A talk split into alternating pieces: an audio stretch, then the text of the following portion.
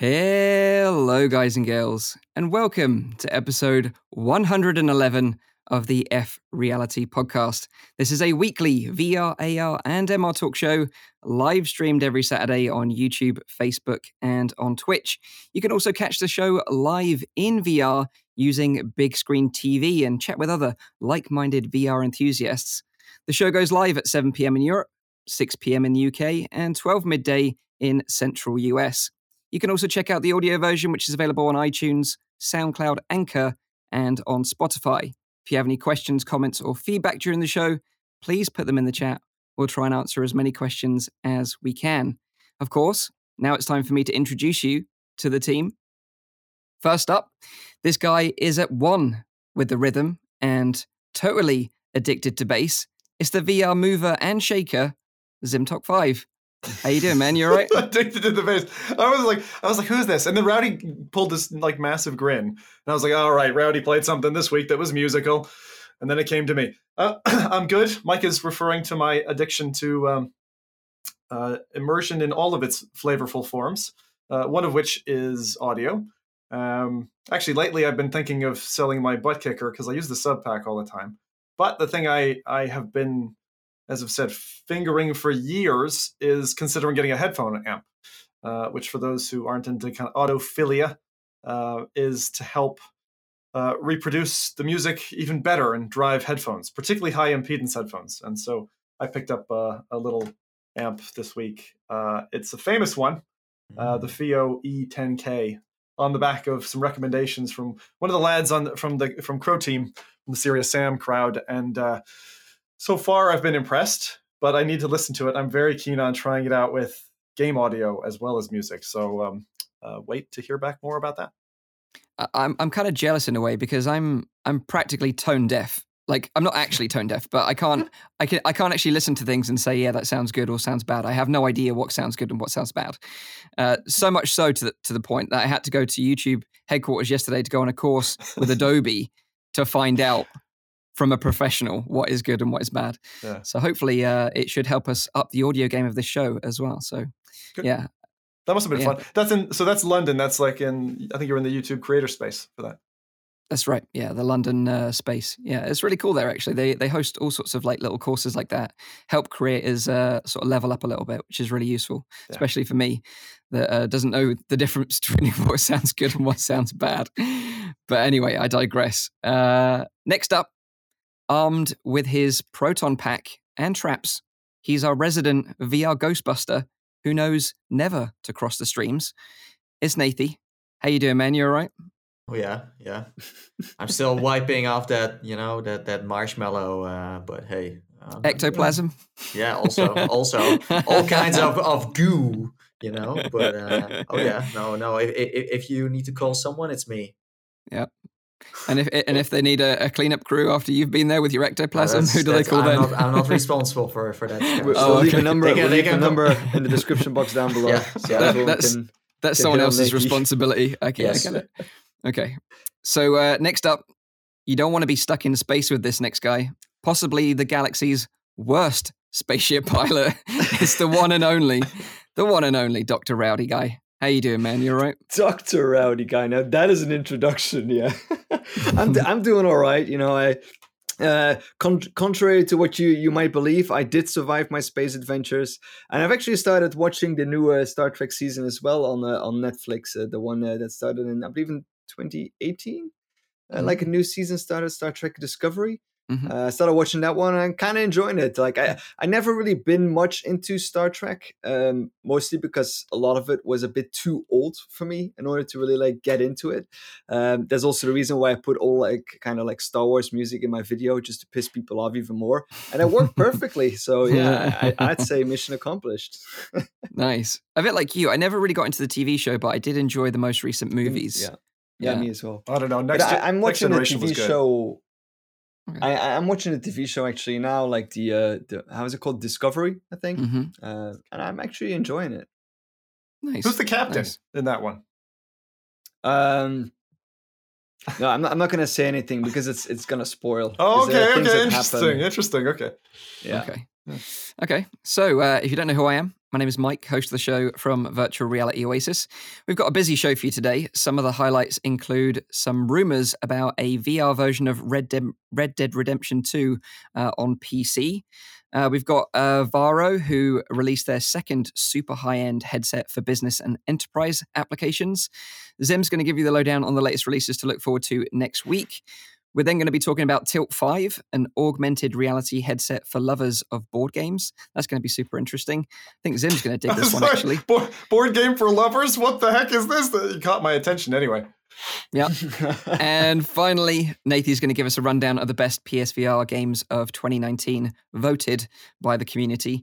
Uh, but first, let's find out what everyone's been playing this week and their highlight of the week. And feel free, of course, to join in in the chat, and we can read out what you've been playing as well. Uh, and first up to the plate is uh, is Zim. Um, so, what you been up to, dude? Most most of this week, I've been recovering with the neck issue I've been having. But today, I stuck my head back into a headset for the first time in like a week and a half. So I'm very happy about that.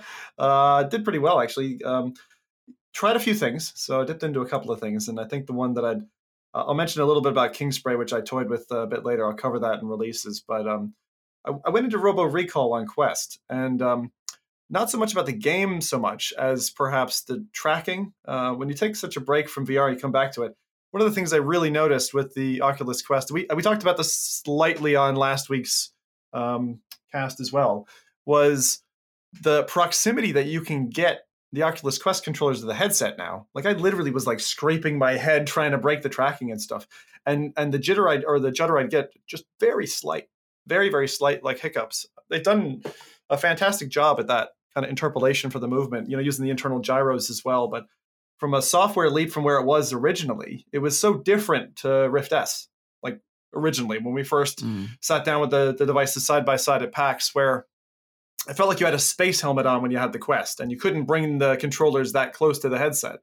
But being able to kind of basically scrape them along the headset now is great. Um, even even like moving in erratic patterns and all that kind of stuff. I just did a bunch of that, and I was really smiling off the back of it. And then the second thing I was kind of toying with was, you know how Quest in version nine of the of of the of the runtime um, has gotten this kind of different pass through pass through plus, I think is what they called it um, where it's got a bit of distortion, but it it does a pretty nice job. It's, I would say it's a welcome change in terms of how it um, represents the real world. It's less barrel distortion now, uh, less of that kind of fish-eyed view.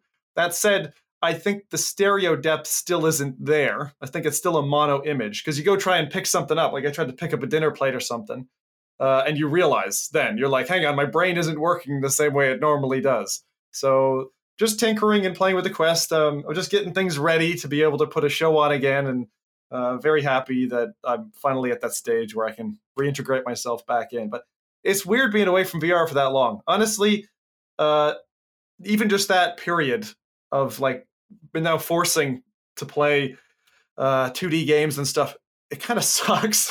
it kind of sucks.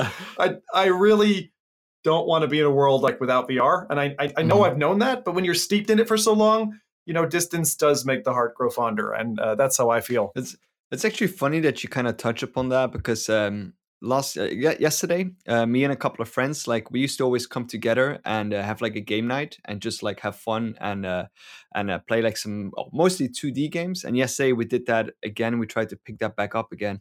And uh, the the funny thing is that VR then is much less popular because it's so much harder to find something that we all can play and all can enjoy. And of course, you can cast it and you can like watch it on the screen, now, but it's not really the same kind of thing.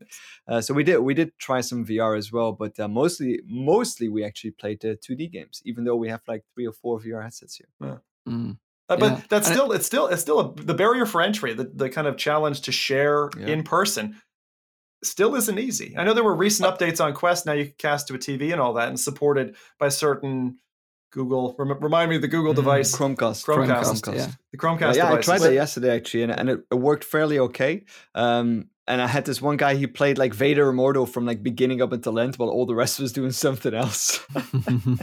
but but even even that is not the end station. I think what we have seen with uh, uh, Covert and also with Acron, that's kind of what we want to you know play Mm. with our friends like watching a screen watching a tv a tablet and, and see someone you know enjoy vr Yeah. is nice yes but it's still not that you join them in their adventures and i think what we're seeing with these crossovers where someone has a mobile phone and can tap in is is is a, is like the next level i would say Yeah. Yeah, and we've got um, one of those to talk about actually in our news this week. Oh, and oh, I think oh. I think you're going to be Oh. very uh, excited about. Um, but yeah, Mm-hmm. I think I think like you said, uh, Zim, about the tracking, particularly on Quest um, and, and Rift S. You know, you kind of we kind of all took it for granted, really, like this inside out tracking and like how great it actually was. I, I know it, it had its sort of a few issues in the beginning, but like you say, most of them have been ironed out now. Especially when you sort of then use a product like the Cosmos, who's trying to replicate what's going on there with the inside out tracking, uh, but using a different technology, and you realize actually how difficult it is. And I think it gives you a Yeah. a greater appreciation of actually how far Oculus have come, you know, with that mm, technology. true. And And that, that was only earlier this year. Like this is not something that they rested on their laurels, right? That that Mm. software patch came within a number of months, and now it's just accepted as part of the package. And someone who picks up a mm-hmm. Quest won't know that it wasn't quite as good as it is now. And you know, I, I was scrolling through my library. I've got everything installed that you can on on the Quest. Still got tw- 20 gig free, by the way. So we're not quite there yet. The store is still mm. smaller than the large the larger of the two Quests, but it's like you know you take all that for granted. There, there's a lot on that store now. There's a bundle. I, I think you take it for granted because the Oculus Quest had such a smooth launch compared to other headsets. Where if you bought the Rift S or right now the Vive Cosmos, you had to deal with certain issues that get updated later on. So then you realize that a part of the magic is all software and not just you know the Mm, the outside. Um, so yeah, with Quest, it's like it. As far as I know, for me, it worked out of the box. Mm-hmm. Uh, and uh, I never really experienced any serious trekking issues. So But also Yeah, the point abs- you made earlier in the summer. Remember, we like after the initial launch and they did the 50 games release, like early summer, like June, people were getting a bit cranky about. They're like, "Oh, where's the new Quest games?" But to be honest, they've done a pretty damn good job of feeding it. Like there's two to four games dropping a week on Quest, and look at the other platforms. I mean, Steam gets a fair run, but yeah, and, yeah, and every true. And everyone's got Pistol Whip to look forward to, and you're going to go nuts for that Oh, game. So God. there's so Um, much coming out, you know. But I just yeah. I, I was I would love to be the fly on the wall for these development teams uh, trying to release on multiple platforms. And to the Acron example that Nathan gave, when you're trying to launch on iOS and stuff like and Android stores as well as these, other, you have to time all that. You know, it all has to be approved and ready on the same Yeah. date. That's not easy. it's hard. That's true. Um, So let's pass it over to uh, to Nathie then. Find out what you've been up to uh, this week. Maybe your highlight of the week this week. yeah. yeah. So first of all, let's go to the to the chat. Cool. So we had okay. Andreas, who played, also known as Ball, by the way. He's a you know a community man, as we. OG community man as well. Oh yeah, OG. oh yeah. Um, so he finished off Serious Sam, the second encounter. I'm sure that Zim played that one. Did you finish it or actually, not? Actually, second encounter, I I don't think I've played that in VR. No. I, I, I Oh. played the original The second classic. encounter the second it came out, start to finish. But It's very it's very uh, chaotic. That's all I know. that's the one with the pumpkin heads, I think, if I'm not mistaken.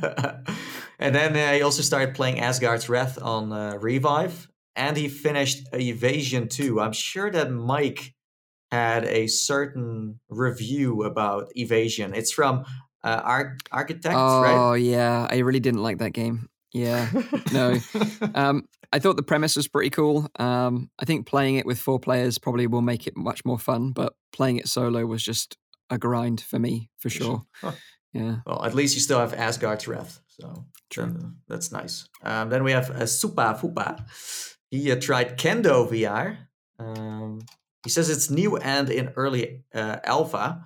I thought it was quite old. It's like this ninja game, right? hmm But I thought it was around for a while. Uh, but apparently, it's uh, it's new. Interesting. Um, then we have Shantomio. Uh, he finished Shadow Legend. Uh, mixed feelings, but overall positive. Hmm. Then we have Watto UK, one of our loyal viewers.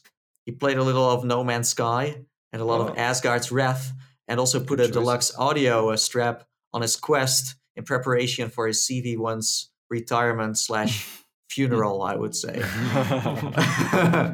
Rip in peace. Uh, and then two more. Uh, we have Jeffrey Goodman. Uh, he says, uh, "Ever uh, uh, go back to a simple arcade game and get lost for a few days? Uh, for some uh, reason, I went back and played Back to the Future Pinball. Yeah, well, pinball is also fun um, in VR and also outside of VR.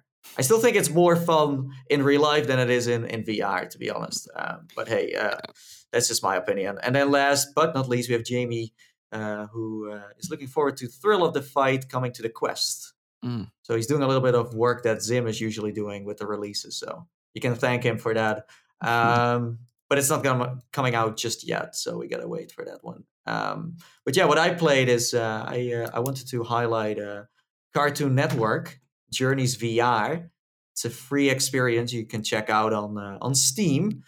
Works with almost every headset, as far as I know. Uh, and uh, yeah, it's basically a game in where you uh, go on an adventure. You can um, dive into three playing cards and explore them from the inside. So every playing card holds a world that you can jump into, and uh, then you go on an epic uh, epic journey. Uh, and funny enough, Cartoon Network sent me a package with the card, so I can show you what it's kind of like. I was gonna So say. this is yeah. this is the first one. This is desert. This is where you arrive when you get into uh, the game, and it shows a hand uh, holding a card with a um, what is it like a, a fire? emblem. Yeah. Are Yeah, are you actually playing as the card? Is the, are, is that your character, or is it just a selection that you're making, like a level? yeah. It's it's it's it's a selection. So uh, this this playing card suggests that you have to throw a card into the fire, and that's what you do in this title. So you arrive at this campfire, and then you get uh, uh, three cards in front of you that you can grab and then throw into the fire to get into those cards. And then you have three options. You have uh, just to impress. And it That's a shows a one. jester that is uh, in a, in a in a fire. Trying to impress. Yeah, exactly. Uh, but is sweating, so the pressure is real. Then we have Beyond B. I think it's Beeville. Yes, Beyond Beeville. Um, so you can see a couple of bees sitting on a ginormous. What is it like? Honey flower thing. I don't know. Looks a little creepy. And then last but not least, we have Cosma Quest. This one is really trippy. You go deeper down the rabbit hole. So I actually went into th- two of these cards. Uh, I didn't go into Cosma Quest. I was like, let's just go for something easy first. Um, so I, I did just to impress. I think it's the best one you can try. So I threw it into the fire, and then I arrived at this kingdom where I became a jester and had to impress the king, and I had to do all kinds of tricks. And the funny part was I had no idea what to do. So every time I had to do something new. I had to juggle, I had to play the piano, and then suddenly I had to do a little dance. And while I was doing that, there was like this ginormous monster below me waiting for me to, you know, fall into his trap because the king has a lever. And if he doesn't like what you're doing, then he might drop you into his, you know, pit. So yeah, that's that's a Cartoon uh, Network, and uh, it's it's funny that they are making a, a VR game. They they made some stuff before. You know, you have uh, what is it, Magic Man's Head Games. Uh, that is one of those like third person titles that you can play. It's uh, it's it has an Adventure Time uh, vibe to it, Hmm. and um, yeah, this one is has nothing to really do with the show or anything that is on TV. It does kind of have the style of Cartoon Network, so you do feel like you're in one of their shows that don't exist because it's you're not you know meeting the Powerpuff Girls or you're not going back in time in any way. It's just something fresh, something new. Um, and the reason why I checked it out is because the developer, one of the developers, is Paper Crane uh, Games, and I know them very well because I tried their uh, Pokemon Snap experience where you had to uh, photograph dinosaurs. Uh, it was on uh, Oculus Share. It was also free. I don't think it's available anymore. No. But um, yeah, they they finally went from this super small project that they made for fun to now working together with Cartoon Network. So I was like, let's just celebrate Hmm. like four or five years of working really hard and getting to the point where you can work together with one of the most awesome TV channels that I ever watched as a kid. So yeah, that's uh that's uh, that's the game, and it's free once again, so you can check it out on Steam. It's it's cool. It's it's a hidden gem, and I didn't really hear much about it. I don't think it had the you know advertisement uh, it, Yeah. it, it should have gotten. I'd not heard a thing. And uh, Eric Hartley, one of our friends there in chat, is uh, saying that It's uh, poten- oh sorry, it was PD who said, uh, "I heard the Cartoon Network experience is time limited." So Is it time limited? it Oh, now. my. So Well, then you should do it righty tighty now. Well, not uh, first listen to the show and watch it, but Yeah, uh, exactly. maybe maybe after that. Yeah. stay. Stay, please don't leave. I'm sorry. I'm sorry. Maybe I should have not mentioned this one. Yeah, exactly, Nathie. Dang it. Nice suggestion, though. Nice suggestion. Um, so, what about you then, Rowdy? What have you been up to this week? I, I've played two things. Uh, the first one is the one that I saw pop up in chat a lot as well. That's uh, Asgard's Wrath, Mm. uh, and I think another one that, that you're probably going to mention later on, uh, Mike. But uh, the the thing that I actually wanted to highlight was that I dove back into Star Trek uh, Bridge Crew, Mm. um, Oh. which was an, a, an- Nice. hilarious experience just to do it again. Uh, what it basically was uh, user ID and and Chris, uh, some people that I, that I play with quite regularly, and we made Chris a captain, and uh, we just the entire two hours of that we played that game, we just like got on his nerves up until like he started like completely like going mental and saying like I don't want to do this anymore, just because it's such a. I mean, the game itself hasn't changed that much since it has been released, but it drives so much on like the interactions, and you all have like those specific roles that are so important. It's I- I still like that game a lot, and there's one thing that I still want to want to see in that game is I want to walk around in a ship Mm. that I'm sitting in.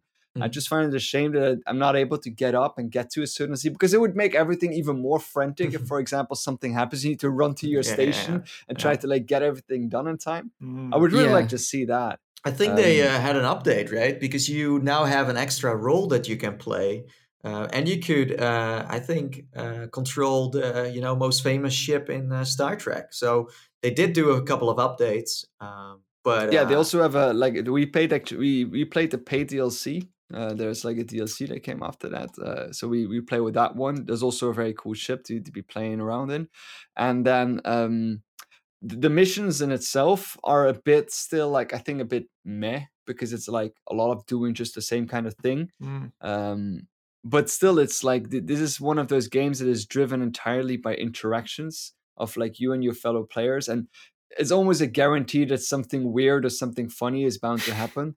Mm. Uh, and once you finally do complete a mission after like you know especially the harder missions after you've tried it so many times in order to get it right Mm. it does feel like uh, you know you've accomplished something so i do Mm. like that and i like what they have like with the the, the meeting table like before you start where you yeah, can like yeah, talk yeah. about like oh the mission this and that and like you're gonna take that role and you're gonna it's it's hilarious This Uh, title is so quite done. hard, by the way, to you know. Oh, it is. Uh, especially at the start, you have to do these tutorials. If you don't, then you blow up the entire ship. I, I think Mike and I played it like a while back with Don, a Mm. VR gamer dude who was a big fan of Star Trek, and he was like totally role playing uh, this, and he was all he knew. Like if you watch the show. Well, I'm not saying it's easier to control because watching the show is way different than actually flying this ginormous ship and also working together with your friends that don't want to listen to you. You know, but uh, but it's so much fun. It's it's great, and uh, usually you have these titles where you can chit chat in the meanwhile, but this one is really like you need to communicate all the time because if you Oh, don't, yeah. things start to go haywire.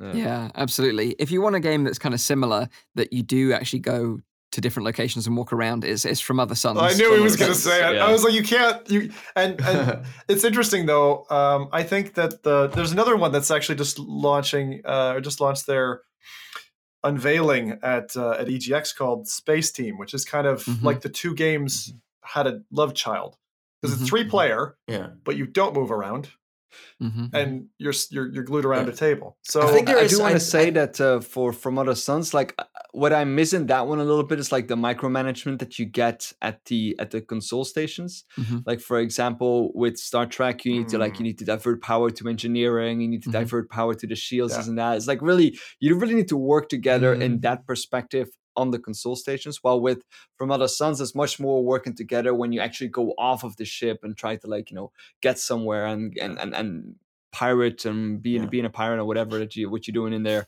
Um, so I do find that a little bit different still. yeah, Yeah. yeah. yeah. Um, but the other one that you mentioned, there was one unveiled at EGX. There is another one that's very similar as well called Failsafe that's kind of in the works Okay. uh, that, that also looks very similar where you have to work together on a, on a ship as a team. It's cool. Um, but the game that I wanted to highlight this week is um, Panther VR. Um, Nathan and I both played it this week. Uh, I think Cas and Chary also played it on their channel. And we talked about this game um, a few weeks ago on the podcast because Hmm. it was being crowdfunded as a, as a Kickstarter campaign by Dutch developers Wolfdog Interactive. I think Rowdy actually said he, he met them, right? I met them as Uh, well. Yeah. yeah. Yeah. Um, because I think they worked with closely with Vertigo Games, right? Uh, they worked Correct, on Skyworld. Okay, yeah. Correct. Yes. Um, so yeah, Panther VR uh, is a stealth game. Uh, you're part of this kind of like um, guild, which is like an international kind of secret organization where you're a, a- guild of thieves, and you get basically tasked by the highest bidder uh, for your work, so you can go and steal something for them. And in this kind of pre-alpha demo that we had access to, uh, you're kind of tasked with infiltrating like a research lab to recover a virus and then escape. And uh, yeah, I, had really, fu- I had a lot of fun with this one. Um, you know, I was looking forward to checking it out anyway, just from you know the little snippet that we we saw and the, what we discussed on the show. Um, but you have this like really nice, clean inventory system where you know in this demo you had a, a silenced pistol, you had an assault rifle, uh, you also had some gadgets like a grappling hook and like a remote control drone. Um, in the full game, apparently you'll be able to choose your own loadout for the mission that you're you're going to go on. But um, I really like the art style. It's kind of like cartoony looking, uh, which I feel works really well in VR. You know, you can get away with a lot with that kind of art style, a bit like Borderlands style, uh, sort of cell shaded art style. Um, but you know, it had a lot of interact interactivity as well. Like you can climb physically climb ladders and ropes and stuff like that. You know, you don't get teleported up them. Uh, it's smooth locomotion, so you know you want the most immersive experience. It kind of delivers that because it doesn't really have any HUD that's like in your face either. You know, Mhm. all the kind of um, HUD elements, like you know the the ammo counters on the guns are like on the back of the gun, and it, it it's just really clean aesthetic. yeah. Um, also, like mission objectives are like uh like plastered on parts of the scenery so a bit like splinter cell if you imagine imagine some of the old splinter cell trailers with the kind of the graphics and the mission objectives like putting on being put on walls in the distance as you progress through a level it's kind of how they do it so it's a really nice clean unobtrusive hud clean aesthetic which i really enjoy It is, it is it's still a like a pre-alpha demo, so everything of it is is non-final. They're still gonna do a lot of changes on that, and also I think that in the demo now it's only um, smooth locomotion. Yep. Yeah. Yeah. Yep. Yeah, and and again, yeah, you're totally right. It is pre-alpha. Things can change. I gave them tons of feedback, um, Mhm. stuff that I just thought they could tweak or you know improve a little bit. But overall, for a pre-alpha, Very like it promising. Worked surprisingly well. Very f- n- no sort of um, bugs or anything that I encountered.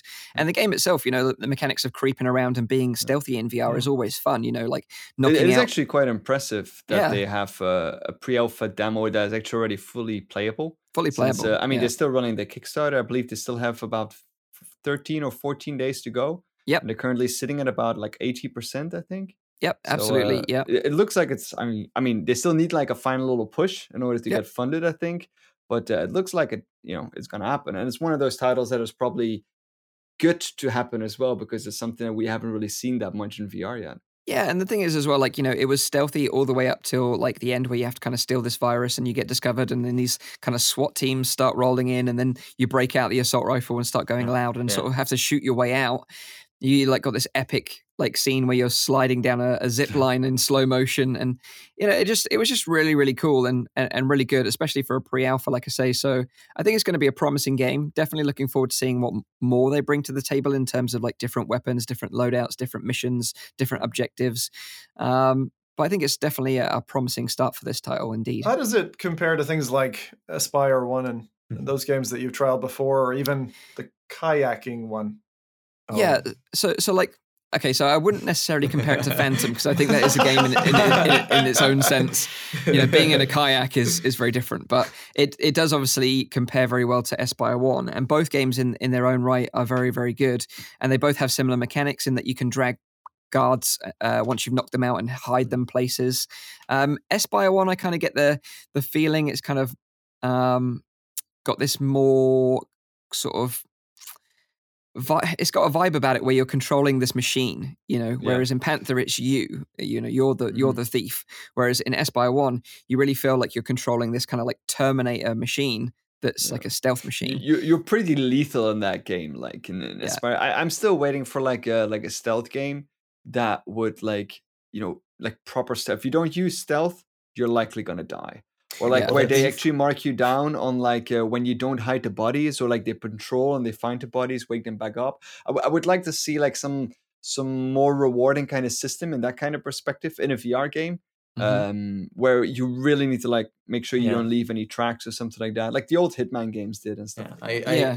I, I like I've seen a lot of people say like, hey, you know, how is Espire One compared to uh, Panther VR? And. It's honestly, different. yeah, you, you you could compare them based on oh yeah, I have a you know a silenced uh, pistol, etc. But uh, the thing with Espire One is, is that this game is based on the less kills you make and the less chaos you create, the more money you make. Because in the end, Yeah, in that cool title, system. you make uh, you need to make uh, you know you, you need to make sure that you don't do too much damage so you can make money instead of lose money and in panther vr it's just you know you need to do this objective Mm. and you can go in loud or silent it doesn't really matter it of course impacts the gameplay but i don't think it impacts your progression system in Mm, in that sense mm. and this was a very early version so then maybe they have like you you know achievements or anything like that that will kind of force you to play in a different way to unlock certain things um, but what i want to salute them for is that you know they first do the kickstarter they first try uh, on their own to you know uh, hype it up and also uh, get people uh, you know funding this project. And then at like 70 75% they're like hmm, maybe we should now throw in a demo and send it to mike nate uh, maybe some websites some other youtubers etc and continue from there. So i thought the order they went for Mm. made a lot of sense uh, and also the demo shows a, like a lot of aspects of this game um, it worked by the way i have so many demos that i get in my email box that don't work don't worry and that are yeah. that are like not showing the game Mhm. at its full potential. and this 'cause the- one was balanced out in a way uh, and and they gave me all the information they sent me a press kit with all the information on there so super professional uh, and it's it's a it's a pleasure to work with a developer like that because Mm. That way you also can the, make the a good demo video itself because the demo is it's not like on steam or something it's just like a like a file that they and I've, i have bad experiences with those kind of files because they often just don't work Mhm, but with this one i mean i still need to release my video on it but uh, with this one it it just just worked which is Yeah. which is Yeah, great. but they uh, no, they were very. You know, I just want to say like very well prepared. I know this is kind of off grid to uh, what the game is all about, but this is like something I see a lot of developers uh, Mm. don't know how to properly promote their game, but it seems like they know how it works. Yeah, I totally agree. I think they did a really good job, and you know, like comparable to Espire One, you know, I think I think both games are going to do super well, and I think if you enjoy stealth games, you're kind of going to be spoilt for choice with both of them. Obviously, right now, Espire One is aiming to be on Quest, whereas I know that the, the feedback from the community, of course, that everyone wants this Panther game uh, on, Quest, but I think they're really focusing on the PC early access, which is going to be releasing in April next year, Mm. and then you know if they That's get enough support, yeah, do a Quest Because- version later. Because with Espire One, it's like they were working on the Quest version and the PC version at the same time. And I did try Espire One on Quest, but I, I think they should, and I think they are right now focusing on the on the PC release first, Mm. Uh, and then they should move to Quest. And again, we have Oculus Link too, so don't worry. Everyone. that was uh, Yeah. what i was thinking with the link cable coming it might be a, a smart choice to be focusing on the on the pc first and then uh, the quest maybe Mhm. later PlayStation because- VR could have like could Yeah. have Panther as well. I think it would be a fitting platform Yeah, with the I aim think so. controller. Imagine with the aim controller would be fun. So if you're interested in checking out Panther VR, uh, check out their Kickstarter campaign. Like Rowdy said, they've only got a couple more weeks left. Just need that extra little push at the end, and I think they're only asking for a twenty bucks. I think for early access to the game next April on PC. Hmm. So, uh, yeah, one to definitely have on your radar for sure. So um, let's get into some news then, and this is going to be the fun part first, because this is an interesting game. It's going to be perfect for those looking for something really scary to play at Halloween, and this is called uh, Rico's Fragments. Um, now you'll probably remember last week, uh, you know, Zim and I talking about Acron. You know, Zim mentioned it again on this week's show. Basically, you've got a player in VR acting as a tree, and then you've got mobile players as kind of squirrels that are trying to steal the tree's nuts. It's a super fun game, asymmetrical multiplayer, and uh, it's an interesting concept as well. But it seems like these developers have taken that concept and applied it to a horror game. And that's basically what Rico's Fragments is all about. So you've got a player that's in VR trying to escape a haunted house while you've got friends and family on mobile devices, up to eight of them, um, or people watching like a live stream of the gameplay and then using a web interface. And these people can become spirits in the game and then control jump scares and traps to hinder the VR player. Do, do- do you know how that sounds? That sounds like a torture device. Yeah. it sounds awesome though, in in a really scary way. So to make matters even worse, not only have you got to contend with these like real life players causing you grief, but there's a, a creepy kind of ghost that's like that's hunting you down in this haunted house that reacts to the noises that you make. So you know when you Mm. walk, you make footsteps.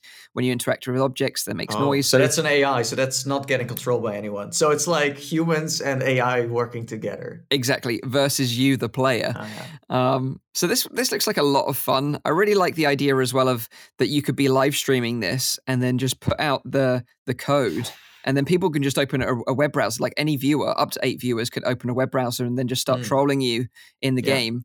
Um, but of course, there's certain like cooldowns, so so things don't get overused. But I really like that kind of mechanic, and it's this, it's the first time I've seen that where like someone could be watching a VR gameplay live stream and it'd be really interactive for them and actually Mm. playing with the person in VR. So I think that's a really neat idea. It uh, it reminds me of Dead Realm. It was like this game that came out a couple of years ago where YouTubers could like scare each other also Mm. live and they could record their own stuff. It's similar, but then in VR, of course. So the question is, like, how many likes is this going to take, Nathie, for to get you to play this game and, and us to to stream it on, on this channel? I, I, have no comment. The- yeah, I- infinite amount of likes. um, but if you're interested in this game, um, you can check it out. It's releasing just before Halloween, which is convenient, on the Hmm. 28th of October, and that's going to be on Steam and Oculus Home. Uh, I think it's just for PC. I don't think this is going to be for Quest or PSVR, um, but I think it's going to be an interesting one to play around the holidays for sure. Spooked. It's a very important release time, and I can tell you that uh, I I think Tw- Twitch normally goes insane for uh, viewership interactivity, and I think that this game is going to light up, uh, as you said, Mike, right around the holidays. The holidays that is uh, Halloween. So Yeah. this happens every year. Every year we get some smattering of VR games, and usually there's they're like cash grabs, you know, Pumpkin Smasher VR or whatever. Like Uh, like This the looks- like the one from last year, like Bloody Mary, where you were looking into the mirror and this well, ghost was standing behind I you. did, I, Yeah, I remember. Uh, I remember last year. I really wanted to play that Kobold game. um, Yeah. that looked Oh, yeah. really creepy, and it had like a, a little movie that you watched Oh, before you played yeah. the VR thing, and it was super creepy, like really scary. But then, uh, for some reason, the developers sent me like the wrong build, and I played the wrong build on a stream, and it just ended up like being a car crash. Um, so I had to So- delete the stream and all this kind of nonsense. But hopefully, it'll be a bit smoother this year with this. This I should, I should this go back to Kobold. Actually, it was Kobold the one where you had um, at one stage there's like locks and you have to drill the locks to get out of. I I can't remember. I think that that was one of the mechanics in the game. I think, but no, It was It- the one it- with the kid, right? yeah, it was the one with the kid. Oh, okay. you it's know, the- super realistic looking. It's it's so scary. It's It so is. scary. But it was it was kind of shard in a way. Uh, Yeah. A recommendation I, I can make Halloween wise is uh, the Haunted Graveyard. Uh, it came Mm. out last year. Also a title that didn't get much you know hype or anything. But it's like joining a musical, like a Disney musical uh, with a Halloween uh, sauce over it. And you meet all these characters, and sometimes, of course, you get some jump scares, and then you have to it's like like a, a narrative to it uh, and it's not just about oh i need to escape ghosts no it's like a point to point adventure with Yeah. beautiful music and and you know great So fireworks this this is like kind of that. like Nathie's Halloween now, you know, like Pixar, bit animated. Pixar, happy, happy, not Yeah. scary. yeah, totally. Yeah, that's my vibe. I, But, been asking like this this kind of integration. I've been I've been asking uh, Sergio Hidalgo from uh, Dreadhalls in all of his iterations of the game when he first changed it from being a, a demo to a, a consumer product, and then each of the revisions like give some kind of integration. The trouble is that I suppose unless you're selling the game for that purpose and you add it to your Mm. game, the amount of people going to use it is probably pretty low. Yeah. Um, but when you like this, you know, they're they're showing it off as VR versus crowd. Again, this is just like what we said last week. I'd love to see this on a show floor. I, it would be Mhm. so much fun. You could literally spend at a convention an entire day just standing there watching people get tortured by a crowd of people. I so Yeah. I think this is going to be amazing. It's going to Yeah. be great. And we've always talked about doing something on this channel, you know, as as a team F Reality podcast. I So if know. you'd like to see us play this game, then let us know in the chat. And if we get a, a good enough response, then maybe we'll make it happen. Um, but let's move on then. Next bit of news uh, this week is about Red Dead Redemption 2. Now, the game is finally, finally coming to PC on the 5th of November. Uh, it's been an exclusive on consoles for like Ugh. Over a year now. So if you've been waiting for this one, you've been waiting very patiently, bless your heart. But now you'll be finally be able to play it. Um, are any of you guys looking forward to playing this like in pancake yeah. mode? Oh, I've yeah. played it. Uh, Yeah. I mean, I've played it for. I haven't finished it, but I played it for a solid like maybe twelve to fifteen hours. Yeah. Um, barely, barely touched upon it. That means nowadays when you play these kind of 2D games, because they these are easily 40, 60, 80, 100 hours that you that you sink into a game like this in order to to finish it. Uh, so much variety as well. Like you, you can just like go on like side quests. I, I didn't even know what the main quest was up to like six, seven hours in. So Oh just just to give an idea on the size of these kind of games, it's uh, it's Crazy. incredible. But of course, now on PC, you know, if you've got like a, a badass rig and a 4K monitor, you can play this in 4K now. And the game looks like gorgeous. So I think you're in for a treat. But of course, this is a VR podcast. So let's get to the VR aspect of this. I was going to say, I got to Um, answer your question. I'm not playing it because I'm holding for the VR version. Okay. Oh. Okay, so this is this is the, what came out basically. Um, the PC version, like the console version, uh, uses a mobile companion app, um, so you can you know look at the maps and things like that using this app. And the beady-eyed folks over at a website called Rockstar Intel, they found a reference to Oculus in the app's code, hinting at possible VR support in the future. Now, the thing is with Rockstar, we know that they've dabbled with VR before. You know, they made a proper full-fledged VR, uh, you know, adaptation of LA Noire. So it'll be interesting to see if they add VR support to Red Dead Redemption 2 after the fact it comes out. Yeah, have to- but like, on the other side, very- you- It has a very good first person mode. Like it's really good. But I, Mm. I, I foresee like issues that that makes me think that it doesn't really go to VR that soon. Is like especially the horseback riding.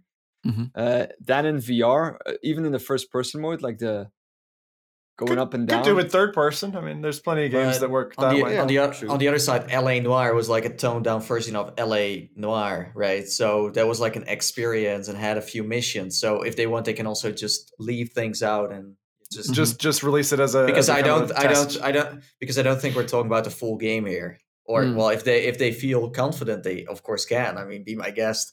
But Mm. uh, if they go for a few missions in that sense, I'm I'm down for that too. And I think I think the thing is, like you know, although this kind of reference was found in the code, it could be reference that was linked from previous games or other companion apps, or Mm, could be a number of different reasons as to why. But also, you know, even if this is a thing Mm. and VR is coming to Red Dead Redemption Two, I think the thing is that it's not likely going to be happening anytime soon, particularly not anywhere near the release. Um, because if you think about it, LA Noire, the VR case files launched in December 2017 which was six years after the game originally released on PC. Um, But So- that's like like a year after VR uh, became available for consumers. So yeah, exactly. maybe it's not that bad. I, I think Mm. that I, if I was them, they, I'd be paralleling it. And actually, I hadn't thought about this before, but Nathan makes a great point in that I think they would do the Doom VFR treatment and just give you a piece of it because what you're doing then is you're hedging your bets in terms of what development hours you actually put into it, you know, and the Mm. amount of money that you put into it. Um, and then, but I think like- you, Mike, there's going to be some padding between the PC release. We'd probably see it if we saw a VR version. It'd probably be between you know uh, end of quarter one next year and kind of quarter three, you know, so it'd be out in there. But it, wouldn't be the full thing. I think. I think it would just. but be certainly, games like No Man's Sky have showed that it is possible to implement a really good VR integration into a traditional pancake game. True. And, Yeah, uh, and that's the thing. Like, I think we're seeing that more and more with like you know VR titles that like we've been saying like the quality has been increasing every every month, every year. Uh, we now have titles like Asgard's Wrath, No Man's Sky, Skyrim, uh, LA Noire. You know, you have like a lot of like Borderlands. You know, you have other bigger titles that are Yeah. slowly hitting you know like the VR platform as well because you know that that market is growing as well. So eventually, one of those like Rockstar Mhm. huge developer kind of like Right. scenes will also be coming to it and uh, make like a fully Yeah. fledged game I- on there as well. I think it would be smart if they do the same as they did with LA Noire, the case files, because you can like, what would you Yeah. pick? Like LA Noire with uh, VR support, or LA Noire, the case files, a game that has been built from the ground up for VR Mm. with elements of. I think Mm. then Well, it like the, again on, the like, how experience is it. way different in that sense. Like No Man's Sky, if No Man's Sky was like a s an experience and they made a few missions for VR and they changed it up a bit, it would have been you played it way differently than how you Yeah, would do but, it like, now. No Man's Sky is still a port, huh? Like, Mhm, like yeah, yeah. it's still a port from uh, that that comes from an Yeah. original PC game. Uh, if if we're talking about like, for example, like the way that they did it with Skyrim, I, I do have to give credit more to the people, to the developers from uh, No Man's Sky, because the Mm. integration of virtuality is done, in my opinion, Yeah, more no, extensively. I totally agree. But I think the thing is with Rockstar, they're kind of like one of those developers, a bit like Valve, in that you know they're very secretive about what they're working on. They only release games on their own schedule when they're ready. So it could be a long, long time before we hear any more about like a VR port of Red Dead Redemption 2. But it was kind of one of those snippets of news that I know you know people were excited about because of the release of the game is sort of coming fairly soon. So I thought we'd just sort of Yeah. briefly talk about it on the show. But There was an excellent comment in chat by 86 the Mad Hatter who said, Great. Now we got to buy a horse saddle for immersion. yeah, exactly. Yeah, and some reins. One of those, Yep. uh, one of those ones from like a supermarket that just does that, you know, just just Yeah. rocks you back and forth. You, you have those though, eh? You, you, you know, like those VR, those horse simulators. They're not VR. They look hilarious. Like eh, after this podcast and after you played that other game that we said you should play, then go and look up on YouTube like there's like horseback simulators. You see this like guy like going on like with like the whip, like come on, come on. chicka, chicka, chicka." Do you mean the arcade ones? The ones Yeah. that they have like in arcades and stuff? They're hilarious. They're Wow. hilarious. So chaps, leather chaps are optional, but Yeah. you know will increase your uh, immersion. So so for now we gotta just wait until we can ride a horse in VR. But we still have Loco Dojo where you can ride a, a pig. That's true. That's true. It's next level. You get Yeah. to whack it with a little fly swatter. I know, right? I know, right? Yeah. So yeah, unfortunately, disappointing news about Red Dead Redemption 2. You know, although it was teased as coming to VR, we think it's probably unlikely, and if it is going to come, it's not going to be anytime soon. So uh, just enjoy the pancake version for now, I think. Um, next up is about Varjo, uh, because they've recently are just back. yeah they've released two new headsets. Two? Uh, Yeah, two brand new headsets: the VR2 and the VR2 Pro Okay. both super high end VR headsets aimed at business and enterprise applications. And, you know, these beast headsets, you know, they boast retina level displays running at 4K resolutions per eye, but they are fully compatible with OpenVR and Steam VR platforms. So, you know, if you want to play Angry Birds Isle of Pigs at like the most epic resolution ever, then Dude, now you can. you know how big a That's spreadsheet you can fit in that? I, I, like Yeah. seriously, the Microsoft Excel VR edition is going to be amazing. Business equivalent headset. Just imagine that bu- Oh buying this days. headset and playing Angry Birds VR. yeah, I know. Of right? Pigs. Um, but yeah, they, they um, they've got some incredible tech, and it's kind of one of the the few um, headset makers that we've seen do something unique like this. And they, they they've got this system called a bionic display. We've talked about it previously on episodes, but let me just sort of cover it again. And they basically uh, achieve this kind of retina level um, clarity by using two displays per eye. So if you can imagine uh, a traditional display, like you know, um, it's got a context display which is 1440 by 1600 which is you know vive pro sort of level display. But then sitting on top of that display right in the center is a teeny tiny 1920 by 1080 oled focus display. So you've got these kind of two displays laid on top of each other. And when you look at the the dead center of the the, the sort of sweet spot you have this like amazing clarity because this little 1080 display is uh, is really really tiny and really compact so the clarity is really sharp in that. And then you've got this over uh, arching context display that takes up your peripheral vision and everything else around it. So that's kind of how they managed to deliver this really high quality visuals. What, what is Um, the what is the field of view of that headset? Do you know? It's uh, around 85 degrees to 90 to 90 degrees, somewhere in the middle, I think. Mhm. Yeah. That's less than, right? Yeah, Yeah. So it's not, Less. considerably less. yeah so it's it's not massive um, but again you know this 90 degrees is for business applications and and enterprise. You know, whereas Yeah. I, I think consumer VR headsets, you know, running at 110 degrees field of view, Yeah, It's sort of- it's it's also interesting that this is a Scandinavian company who's Mm. making uh, these headsets. Uh, we see a lot of you know uh, American and also Asian uh, companies making headsets, but this is uh, a different story. Yeah, yeah, and you know they've also got built-in eye tracking as well. Um, but however, you know, although it does work with Steam VR and OpenVR as Uh-oh, well, However, what? yeah. be prepared to sell some of your organs on the black Oh. market as these headsets are priced at 5000 US dollars for the VR2, $6,000 for the VR2 Pro, Okay. and that doesn't include base stations or controllers. oh, how are you going that route again? But wait, Yeah. hang on a second. Let's put this in perspective, right? The original uh, Google Glass was how much? And HoloLens was 3K, wasn't it? Wasn't it $3,000? Twenty five hundred, as far as I know, starting price. Y- y- Like super expensive, super expensive. Um, This is like double that. That's crazy. So But Yeah. do I? But do I get a five part subscription with that? you don't, unfortunately. you Ah, also need to buy an enterprise package, which is an additional 800 uh, bucks Oh, uh, to cover for like, you know, uh, updates. What's and- and, and don't 800 forget. California state tax on top of all of this, right?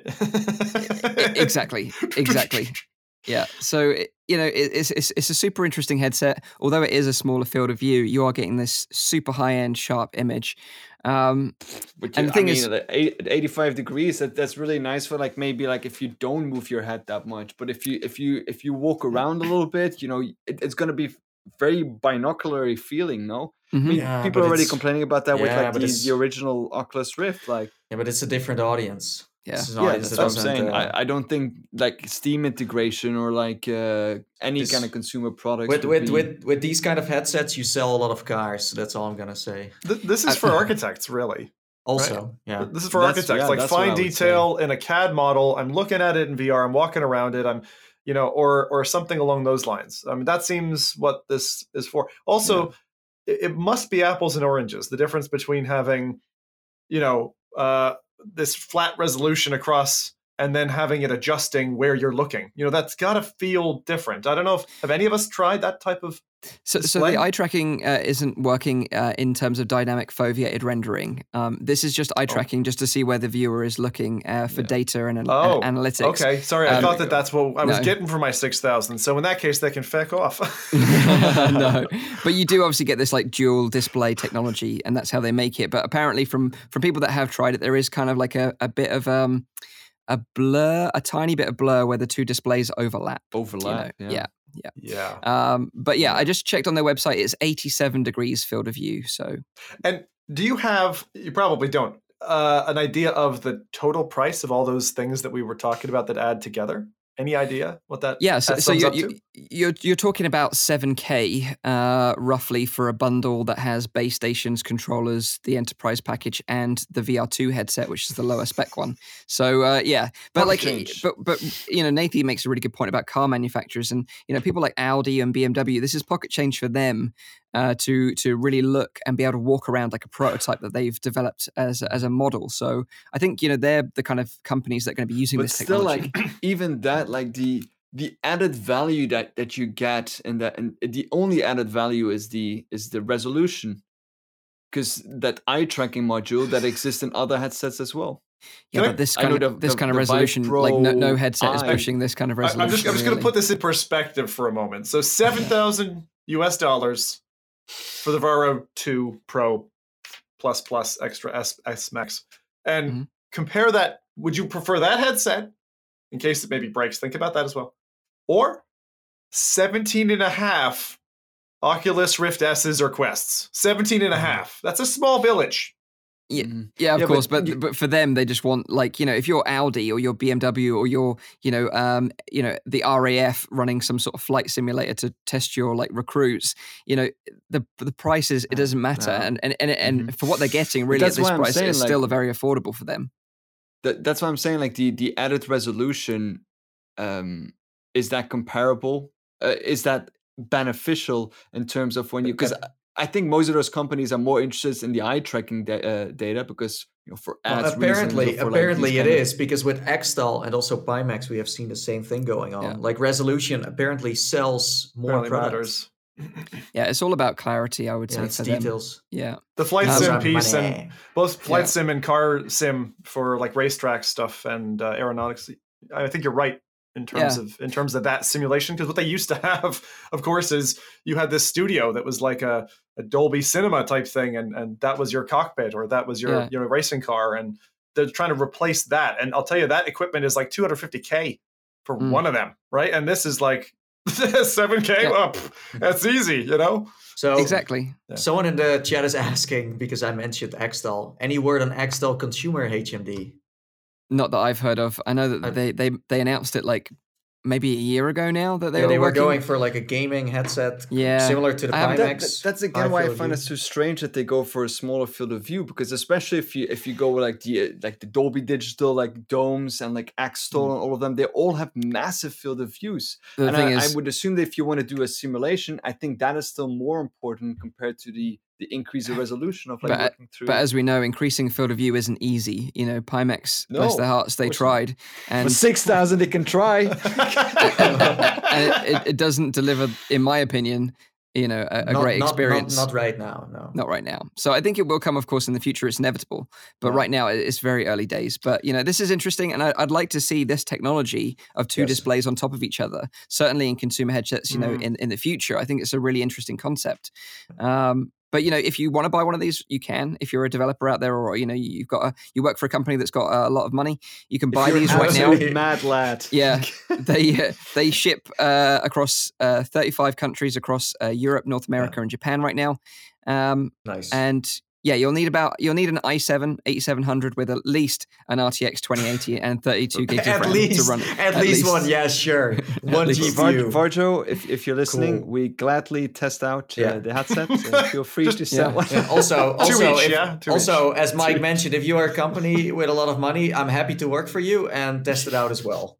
Yeah, absolutely, yeah, yeah, exactly. If you're a company that actually buys one of these and you live or you have a company that's relatively near us, Yeah, we'd you want be happy some- to come and try it out. Yeah. You want sure. some advertisement? We we got you. Yeah, absolutely. So that is Varjo pushing the cutting edge with some very expensive HMDs, but Pleasure for very the eyes. very interesting indeed. Um, the final bit of news this week is about a brand new Resident Evil game coming to VR. Although What? a bit like Red Dead Redemption 2, Uh oh, are we Big going down? disappointing factor to this one now. Don't get too excited, as the game is called uh, Resident Evil 7 Walk Through the Fear and is only coming to a single arcade in Tokyo. Tokyo. So, oh. so if you live in Tokyo, you're going to be happy. If not, not so much. Um, it's designed to be played cooperatively with two to four players. So think like The Void, Mm. but with a Resident Evil experience. I can see Or- Nathan's eyes lighting up right now. He's so or- excited about this. or, or like that wheelchair de- demo you oh played. Uh, man, that was some real scary stuff. yeah. David, David's screams still haunt me to this to this very day. Um, but basically, with this new Resident Evil experience, you'll have to work together through a 40 minute experience. 40 minutes? 40 minutes. How much is that? How much do you pay for an experience like that? Not quite sure of the pricing because it was in yen, so I didn't I didn't take a note of it. Um, but yeah, so it's 40 minutes. You go in with two to four players, and this is an experience where you'll revisit the the Baker family from Resident oh, Evil no. 7 Oh no. in a story that is set before the events of Resident Evil 7. Oh, before. So it's actually not that bad. Well, about? I think I think you're like stuck in in Jack's basement. Yeah, exactly. So- Oh, Jack's basement. Oh, Perfect. no. That's exactly that's, that's what I wanted. Like That's the worst part to start at. I know. But I 40 know. minutes is uh is is quite lengthy. Like, is there another equivalent arcade game? Because that's a long slot. It is. It- it is. 40 minutes? That's more like But- a that's more like a room escape. You know, you'd book a room escape, you usually get an Yeah. hour. Um, Yeah, and I think this is this is why that it's only coming to this one arcade because I don't think you know 40 minutes rolling it out across many is going to maybe work that well. But um, you know, I really hope that more locations open in the future because I'd love to try this out, uh, especially because we're all big fans of Resident Evil 7. You Oh, know, yeah, totally. we played it on the PSVR. well, Nathan isn't, but the rest of us are. Um, big fans. but even even if this doesn't come to locations that we can go check it out, at least Capcom, please give us Resident Evil 7 VR on the PC because it's been like so many years now and Well, just it- given up. Well, I mean, I, forgot I, don't it. like. Play it on PlayStation. you're, you're you're like waiting in the same way that for Red Dead I'm waiting. But um, uh, Eric had said another one. Uh, so the Void has Avengers Damage Control, which Yep. launched yesterday, apparently for around forty bucks. So Yep. if you're near a Void, Voids are always good fun. Yeah. And again, if you want to send us to Tokyo to check out Resident Evil 7, Nathie, Please. Nathie is happy to go. Yeah, no, no, Check then it I'm, out. then I'm fine. Then I'm fine. Like you can send me there. I, I get scared if you pay my But flights. no, no, sure. it's with the Var Varjo. Varjo, it's ultra ultra clear resolution. yeah, like you're actually there. Imagine they just like the, the the the only like the experience is just you in the basement with this crazy woman that is also in you know, and then you have to run around for forty minutes and buy time with your friends. So if if you've never seen Resident Evil 7 in VR, like just check out some gameplay videos and let's plays of people playing it with the PS. It's already scary enough though. Uh, it is nuts. Like there's a scene where you get like attacked with a knife, and it is probably one of the most terrifying VR experiences I've ever had in my life. is life. that is that kitchen But demo that, still that's not the worst one. is not the worst like, one. Way worse things that happen Yeah. later on. Like There is actually, yeah, but that's just the one that stands out in my mind. The one that the one for me that got me was I'll I'll drop my hand when there's no more spoilers. Sorry, audio listeners. Uh, is uh, when you, just early on in the game when you're walking, you have to duck under and you're close to the water, and then a head Yeah. a dead head bobs up. That for me because of how they um, did the water was incredibly creepy. very true, very true. Uh, by the way, we have gaming science teacher said 2,500 yen equals 23 US dollars per person for the VR Resident Evil experience in Tokyo. So if you're in Tokyo or you're a listener from Tokyo, congratulations. you just got a bit of news just for you. yeah, go and check it out and let us know what it was like. We'd we'd love to know. Oh, yeah. So yeah, that is the news uh, for this week so far. So let's hand it over to Zim for the lowdown on the games that are releasing next week. Too many. I mean, Way too many. so many. So so many. I've got uh I got six things. I'm going to rattle through these Oh. pretty quick. First one, uh, which somebody uh, already stole the mustard on a bit earlier, is Thrill of the Fight. We asked for it. A week later, boom, uh, it's getting launched. So we had um, Well, uh, a couple of uh, I think it was Get Revved in chat told me about this one, and, and so thank you for that. We we do check the comments. Uh, so yeah, Thrill of the Fight, which was uh, I think mine, maybe Rowdy's favorite boxing game from back in the old Vive days. That old headset now barely can. Does anyone have a funny, Vive like, anymore? old headset Just- Everyone's got Varos, those new kids. Uh, this is this is one of the more kind of like simulation style boxing games. I thought it was really true to life. Uh, that's coming to Quest, and that's coming on the 24th of October. So not long. Uh, and it looks proper good. it looks like, good. I'm not. I'm not convinced by their by their trailer. I'll be honest. It's like people ch- always try to pump um, mixed reality into like they're like, oh, mixed reality is definitely going to sell our title. Doesn't always look great. Doesn't always look they've great. done it well though. I like I like how they because especially when like the guy like says like talking like the referee says like talking to the guy or the trainer or whatever like Yeah. oh yeah you need to do that and then you're like yeah yeah yeah okay go back in. I like that kind of stuff. It's so fun. I, I don't know the price of it. Uh, if anyone in chat knows, please uh, help me out there. But um, that's one we're looking forward to. So uh, next, I'm just gonna I'm gonna rattle these off because we got six to get through. All right, this next one. Let's imagine a world, a special world, where Rowdy doesn't like playing with other people. Um, what is that? But Oh, That's oh, the wait, real world. wait, wait, wait, wait, wait. let's let's imagine a world trying. even worse than our own, where even Pavlov couldn't get him out of his digital shell.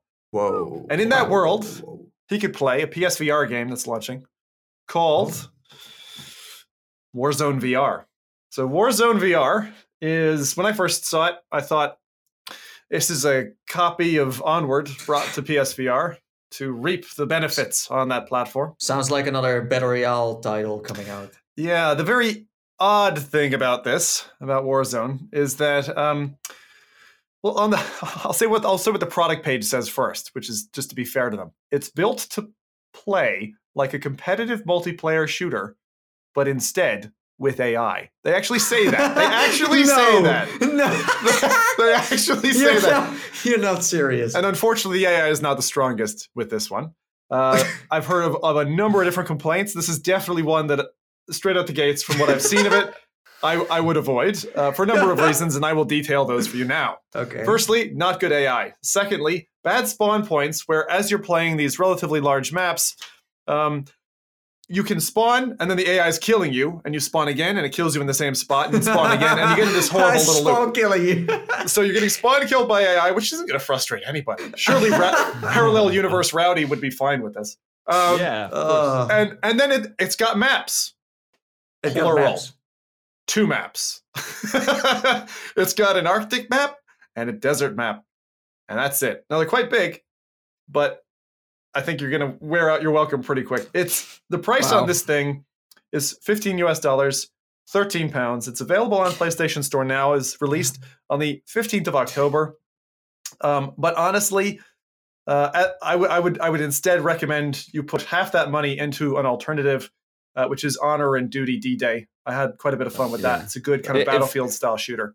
Uh, this if, thing uh, though, I want to know if you rowdy, if uh, if you're if you're parallel in another universe, would you be playing this?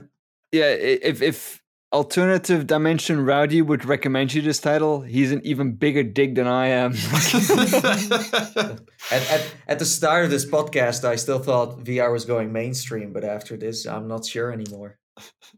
So it it does it looks a bit, looks like a bit like a, a sad onward It's like, monkey. hey, you want an awesome multiplayer shooter? That's why we made an AI shooter. Enjoy. exactly. I just I, I laughed so hard But who when I made read this that. game? Who made this game? Like, Uh, this is made by uh, Sin Studio, and they have definitely is this the committed first? Committed a sin Yeah, Yeah, they themselves. did commit a sin. go see the go see the father. Go go into that little booth and commit your sin or uh, relinquish all your sins. Um, you're gonna have to say at least 17 hail marys for this I've one. never, I've never heard this before, but it's quite funny. I don't love that. I love that. Uh, that was just fantastic. All right, let's move Yeah. on to something a lot, lot better than that.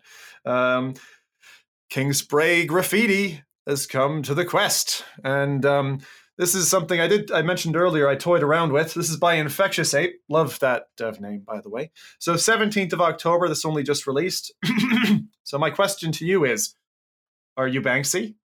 Do you ever want to write expletives, lewd pictures, political artwork, and gang signs on a brick wall? but you're not you're not too uh, not too happy with the jail time that typically follows, well, this is the title for you. So uh, the one thing I would say is this thing is getting rave reviews at the moment. It's only been out a couple of days, but it is like 4.95 stars or something on the Oculus Home Store. People are are really loving the attention to detail. Now this is a seasoned VR game. This has been out like they've been in the works for like three years. So Yeah. this is not something that only just got put together.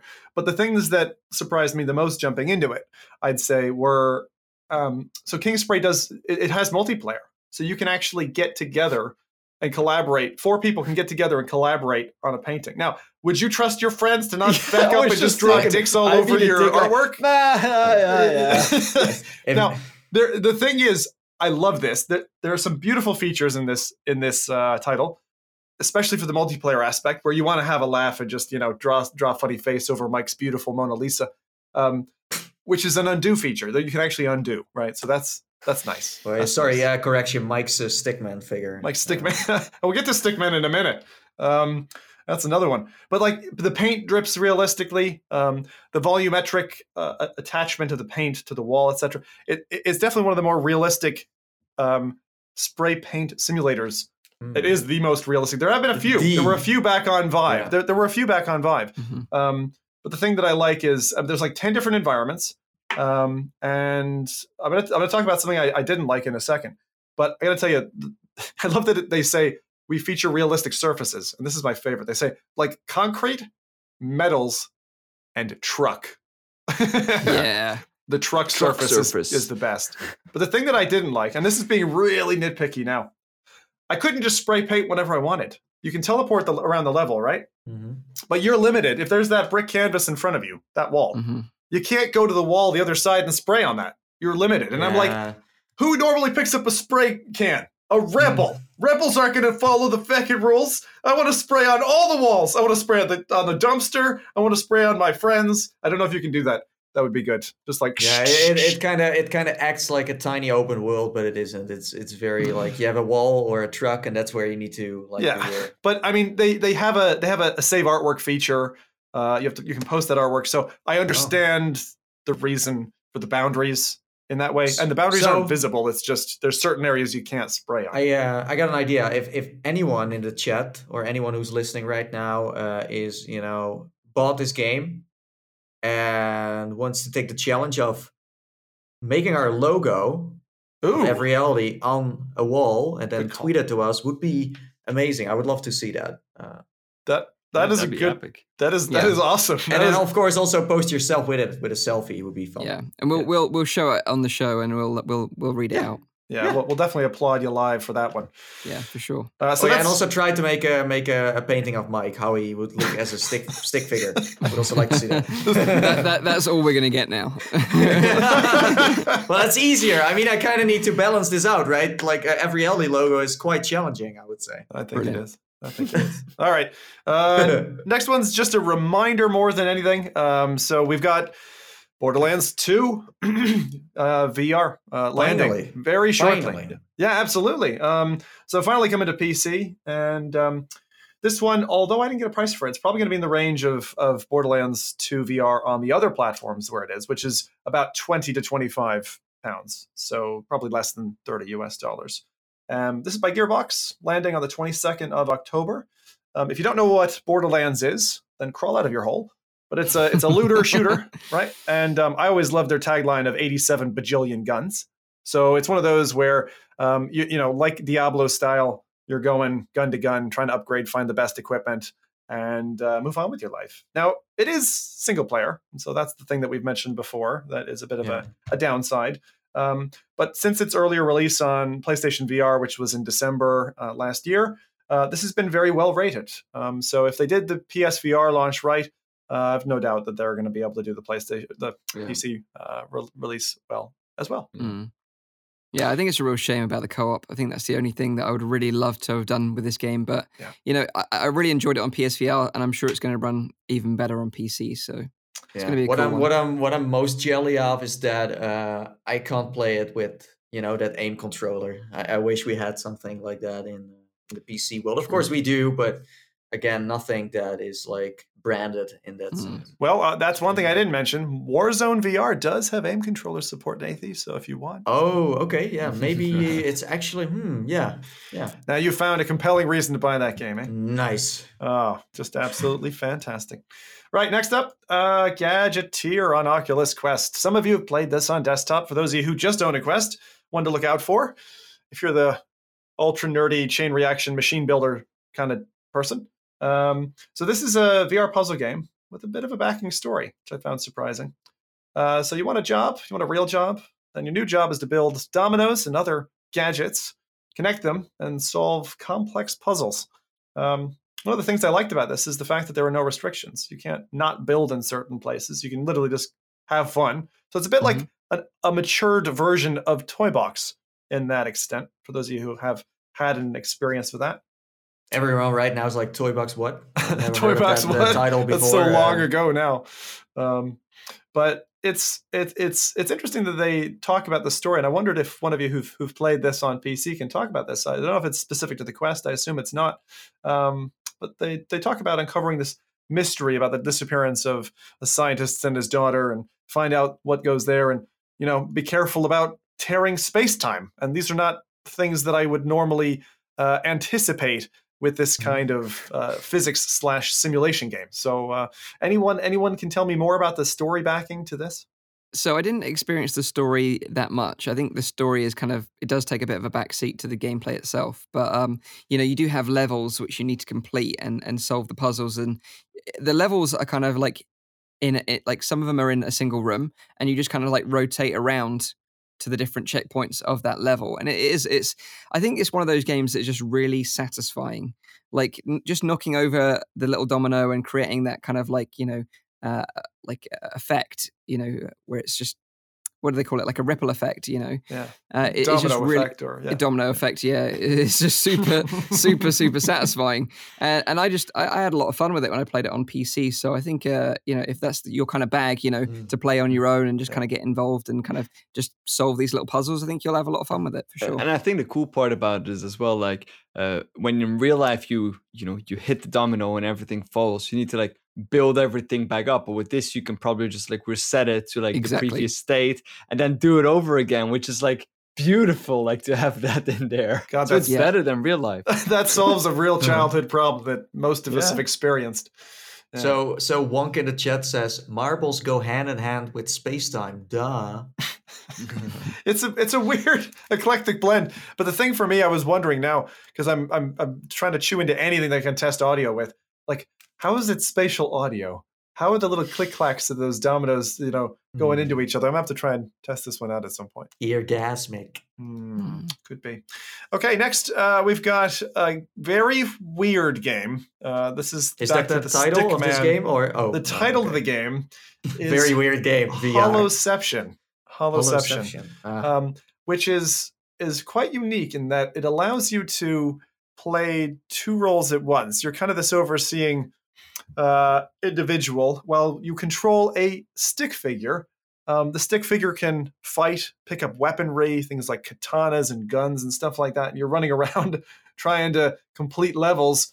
Um, it reminded me most strongly of the stick fight videos from the Counter Strike era, uh, back when you'd have all these crazy flash videos going on uh, with, his, with these little stick stickmen absolutely decimating one another, a bit like Happy Tree Friends or came South back Park a or little something. while ago on YouTube. Like they were very popular a while, uh, like a couple of months ago. Yeah, it but it, it just smacks of that, and it, it it looks pretty. Someone someone said in um, one of the comments on a video I was watching earlier that it look, looks kind of um kind of a bit like Pistol Whip, which we were talking about recently, right? It looks look, looks looks a bit like one of these kind of Matrix or um, Max Payne or those kinds of things, uh, all tied together in this Stickman game. I mean, it looks Hmm. It looks cool. looks cool. I actually I actually played a really early version of it, and like you say, you can just like recreate these epic movie battle scenes with this little stick man because you can like slow down time. You can like you know do little tiger up- uppercuts. You can use like swords and guns. It, it- it's just fun. It's more. I, I I didn't really get to play any of the story. I just got to play in the sandbox, but you know it, it was it was fun for what like like you're a live puppet master. yeah, O- it- o- it's unique. I've never is seen it? anything like it. Uh, I think it's just on PC. yeah, this is this is PC VR. Um, the price seems pretty fair, so it's uh, twelve pounds, fifteen US dollars. Not bad. So, so, sorry, Rowdy, it's not on Labo VR just yet. Not yet. I can just imagine Nintendo releasing this where you're taking a katana to cut apart enemies. I, I have a feeling that Little toads. might not get past the QA department. Um, so that that's that. Uh, the other thing I would just wanted to say as kind of a closing remark for this week's releases um, was I was having a browse in Oculus Home earlier and uh, went on to the releases tab and I was like, wow, we've come home. I saw four titles queued up uh, in the upcoming releases, and these were Pistol Whip, Facebook's Horizon, Stormland, and The Walking Dead: Saints and Sinners. And I was like, hot damn, that is a good lineup. Like this is where we've gotten to with VR, where that's what we're looking forward to in the next couple of weeks. We are in a very good spot. Like praise, praise the Lord on, on, on high for this. Now, whoever that is, if you believe that's Gaben or Muhammad or Jesus, I don't care. Uh, but they, are shining upon us. Facebook, Zuckerberg. All praise, all hail. I'm not going to say that. Just, just check the news. Is all I'm going to say. But anyway, uh, so th- this week's releases. Uh, I'm just going to do a quick recap there. So, Thrill of the Fight, Warzone, Kingspray Graffiti, Borderlands 2 VR, Gadgeteer, Oh, wow. and Holoception. Um, and we got plenty Not bad. coming in Not the next bad. couple of weeks as well. So it's gonna be a very fun Christmas. If you don't have a VR setup and you're begging your parents, you're piling money together for a coming sale, um, you got a lot to look forward to. Yeah. Yeah.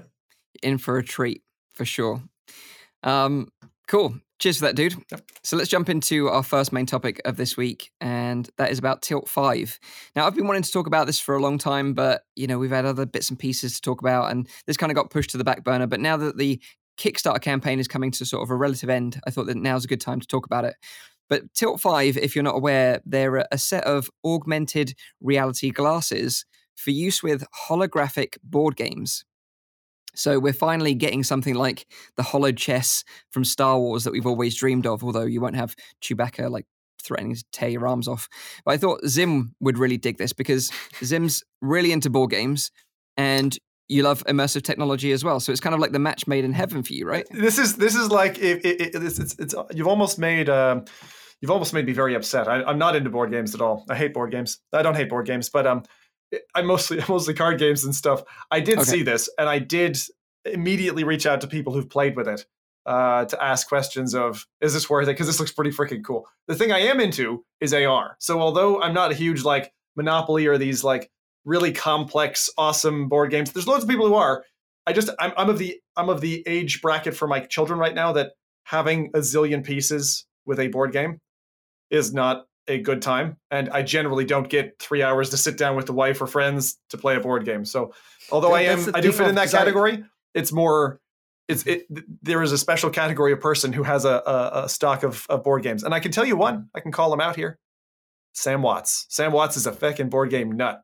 Oh he's yeah, got yeah, he's for got sure. he's got a ton. Uh, so Yeah. if you're looking for board game recommendations then he's he's a good one to go I, I do love board games though. I'm not gonna lie, but it's indeed like you said, like the amount of time that you need to sink It's the into. Like a, a lot of those is like a, a- for me at least like a, a very limiting factor because I don't own any of them. But if I ever get the chance to play some in my spare time, I, I'd love to. Yeah. Yeah. yeah So, so this is what Tilt Five is is all about, A- and basically how it works is you wear these kind of funky looking white augmented reality glasses, um, and then you have this kind of controller which looks like a, a wand. It's got like a few buttons on it and a thumbstick on it, and then you finally have this like special board, uh, game board, which Huh. uses this uh, reflective surface.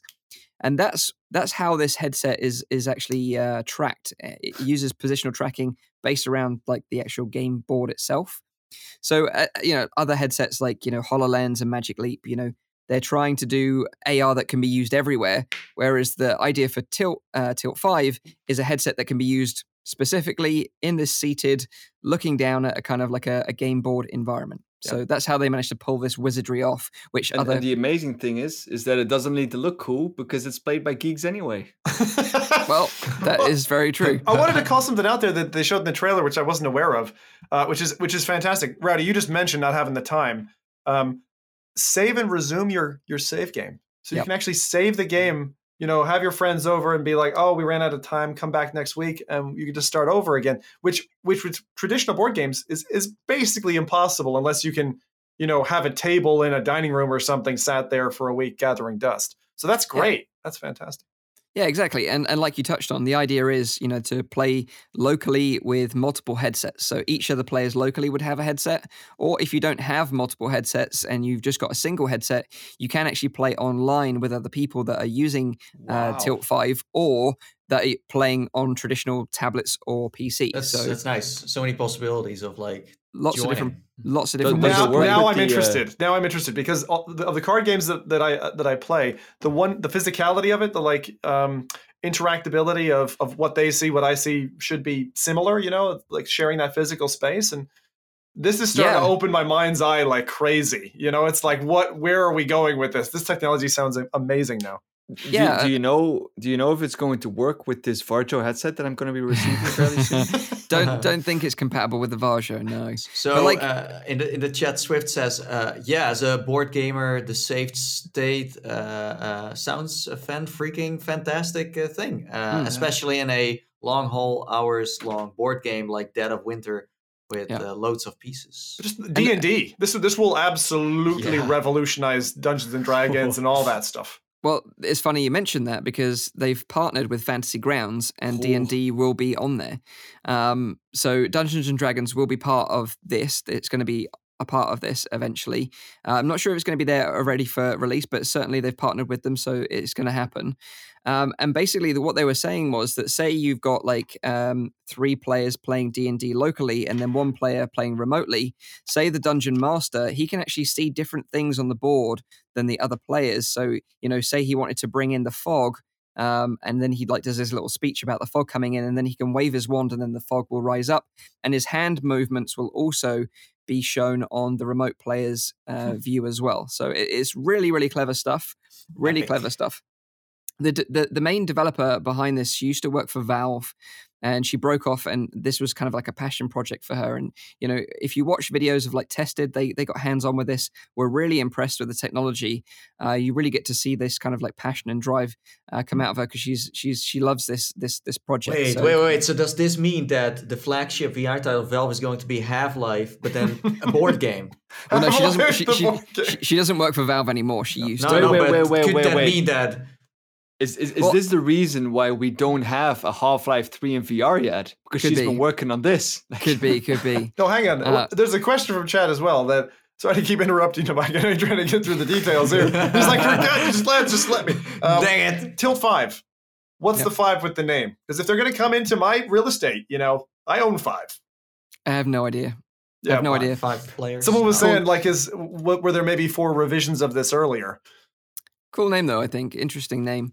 Um, but the glasses, the glasses themselves, they only weigh 85 grams, so they're they're really light. Super light. They've got a 110 degree field of view, which is really impressive for an AR headset because you know if you look at Magic Leap and Hololens, they're sort of like in the 40 to 60 range, I believe.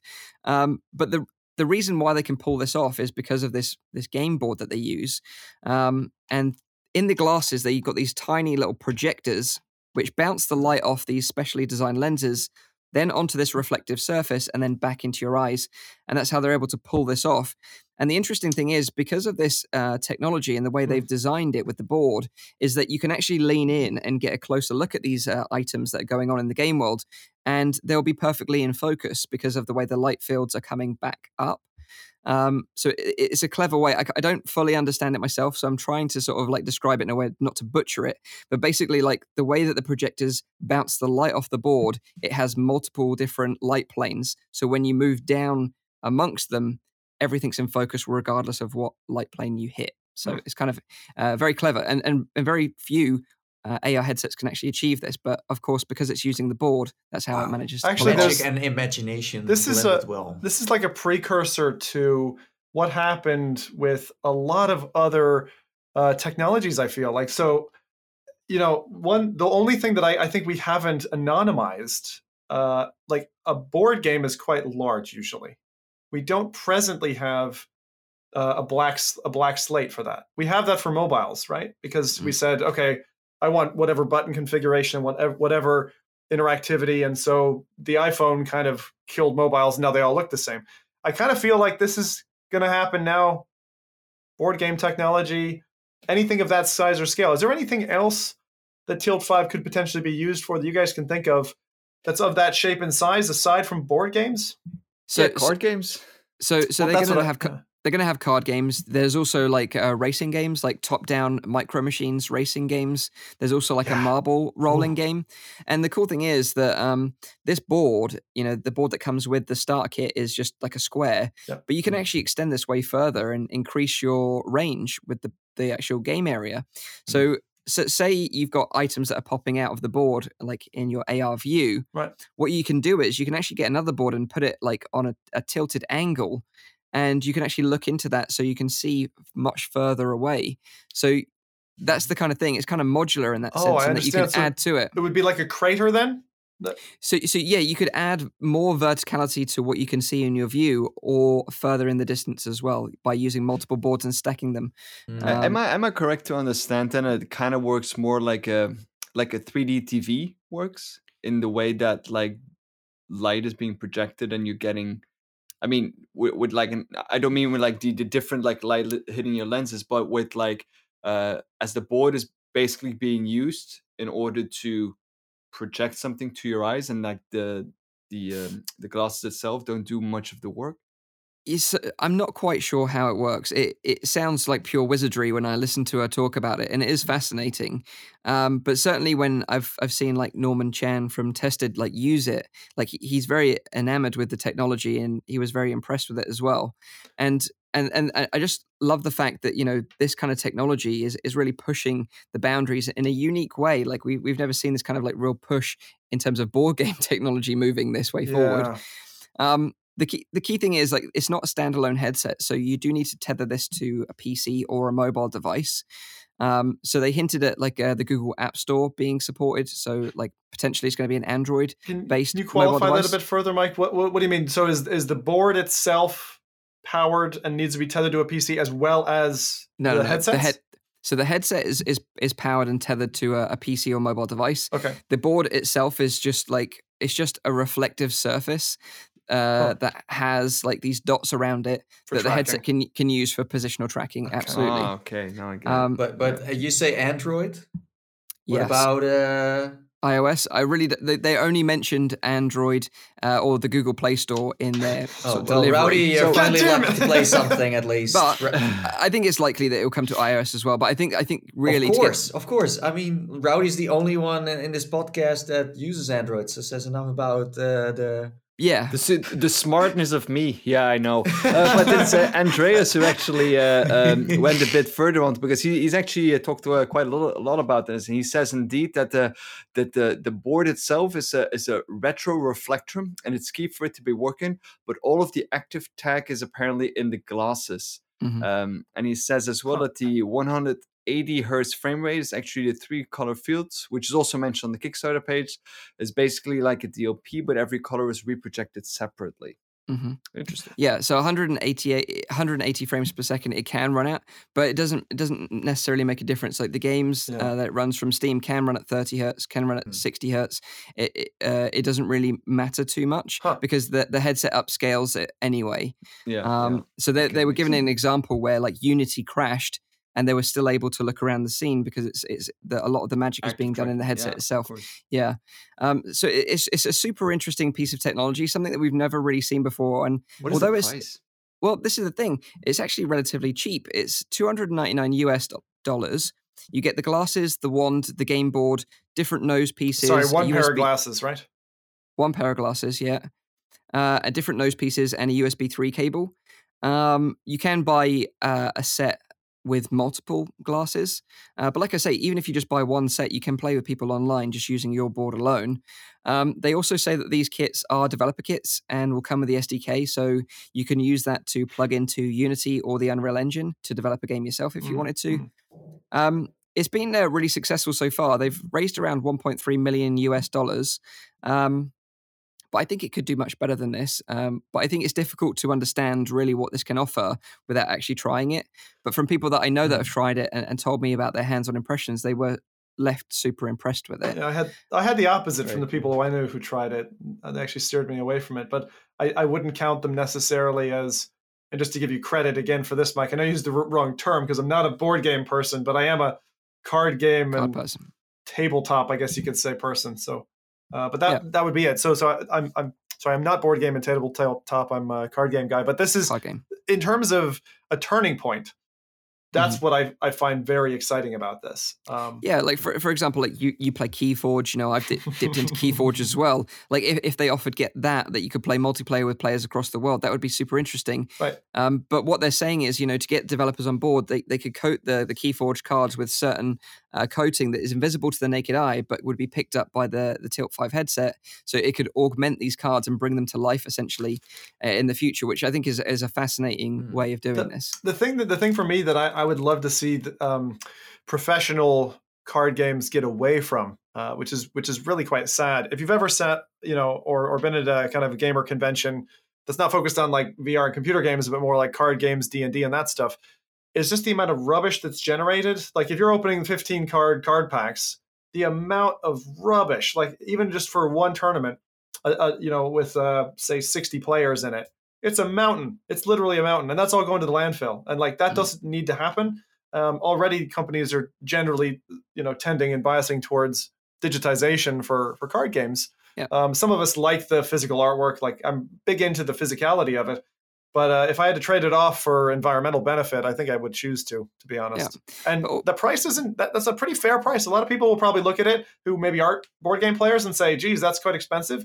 But a good, complex, like well designed board game can cost you thirty to fifty dollars. Yeah. So this is really only like the cost of ten board games. And if it's got the extensibility that you're talking about, Mhm. again, Yeah, and the thing is, it's not just game like board games as well, like traditional sort of games as well. They're looking to add support for that. So imagine like Diablo, for example, Yeah. or like a SimCity game where you could look down into your cityscape, you know, on your table, and then obviously have the added benefit of being able to look around your real world environment at the same time as well Different because of genres, you mean? Yeah. pass through. Yeah, is Um, the, the the the leveling of it is it like again like a, a 3d tv or old school stereoscopic where you're limited by the horizon of the board and then in or is there any um, pop-up effect from this I, I couldn't tell if Yeah, so there's verticality as well. Yeah, absolutely. So Right. it's 3D verticality in they, they they try and sell it as like a hologram board game basically. yeah grand and then and then i suppose the question will come of um, for for people who've tried it? How's the opacity? You know, because like the the modern, for instance, ARKit stuff with opacity is brilliant. Like it it does a great job of occluding human hands and stuff like that. Uh, Yeah. But I'm, I'm I'm really interested in how this develops. So okay, I watched a few videos and people were mentioning about the occlusion, and they were saying that the occlusion works really well in that they put their hand in front of the board game, and the it- the, the world on the board game wasn't on their hand. Then, if you know what I mean, it Yeah. stays on the board because of this reflective surface. I really That's do what I was think that thinking that's, that's because reflection to they this, can work with yeah. that fairly easily because your hands don't reflect. yeah, Very So- smart, very yeah. very well well I think it- it's a, a simple use. Uh, it's a very advanced use of like simple technology actually.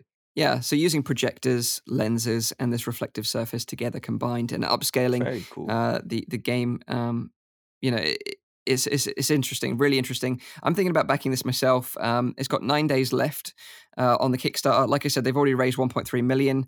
It's 299 US dollars for the headset, and it's an SDK if you're a you know, developer. what, you know what you should do, Mike? You should get three more glasses, and then we do a podcast at your home one time, and then spend the rest of the weekend playing that.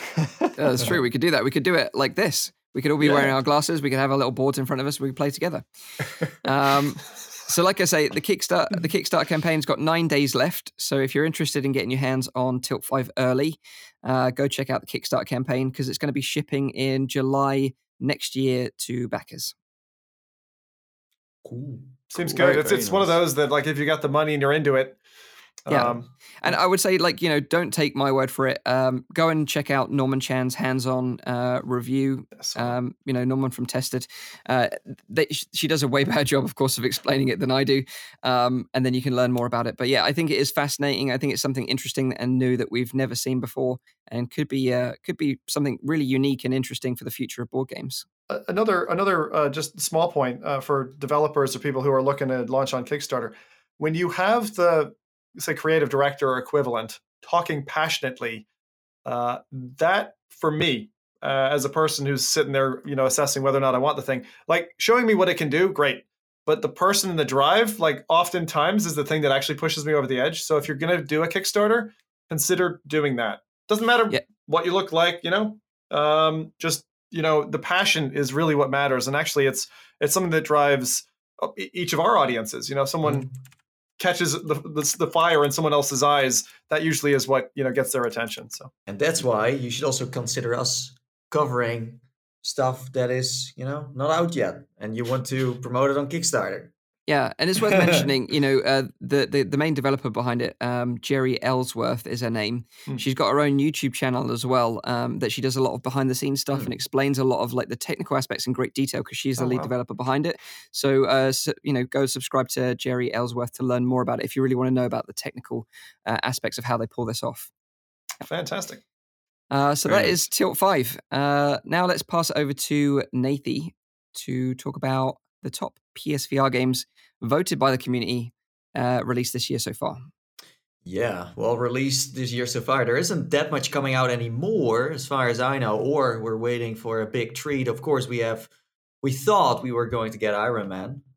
In the end, that wasn't the case. so, like the games that I have in this list are all, you know, they they came out a while back, um, and uh, I don't think there is much to add anymore the end of the year. But maybe, who knows? Who knows? This is based on what the community has played and has voted on. Was this Um, sorry Re- Reddit, Facebook? What what community are we? This was a Facebook. Uh, Facebook. Uh, so on Facebook, you can make like a poll, and you can let people add their own games, and then they can start voting. So this was uh, not just a uh, here's a list of all the games. No, they could add whatever they wanted. If it was like uh, an indie or a triple A or something no one has ever heard of before, like you could add everything. So big old as it- popularity contest on Facebook. Yes. Then. Yes. So so this like usually you get the most accurate list based on that. Um, so let's just start off with you know number uh, number twenty, of course. Um, so I'm not going to say that much about every game. I want to keep it short because it's a long list. And if if some of you guys wants to like say something about this title, like oh this is really why it's in this list or why does it stand out, then you know uh, shoot away. Um, so number twenty is Doom VFR. Uh, so I don't It's know. uh, yeah, I, I think so. It's older Um, though, right? It's It is quite old. people uh, I done think it, tried it, moved on. correct me if I'm wrong. I think it came out in 2017. I think. Uh, Uh, sounds and right. it came like November. it was it was announced with uh, Fallout VR and also Skyrim VR. Um, I think I, I thought that uh, in in that list of like those three games back then, I think Doom VR was the was my least favorite because it did feel like Doom v- VFR. I Mm. thought the teleportation tool that they made for this game kind of blended in with those gory kills you made. So I thought that it's one of the first games that I saw using teleportation in a different way than just oh it's teleportation to move. No, it's more. You know what I mean? First of Uh, December 2017.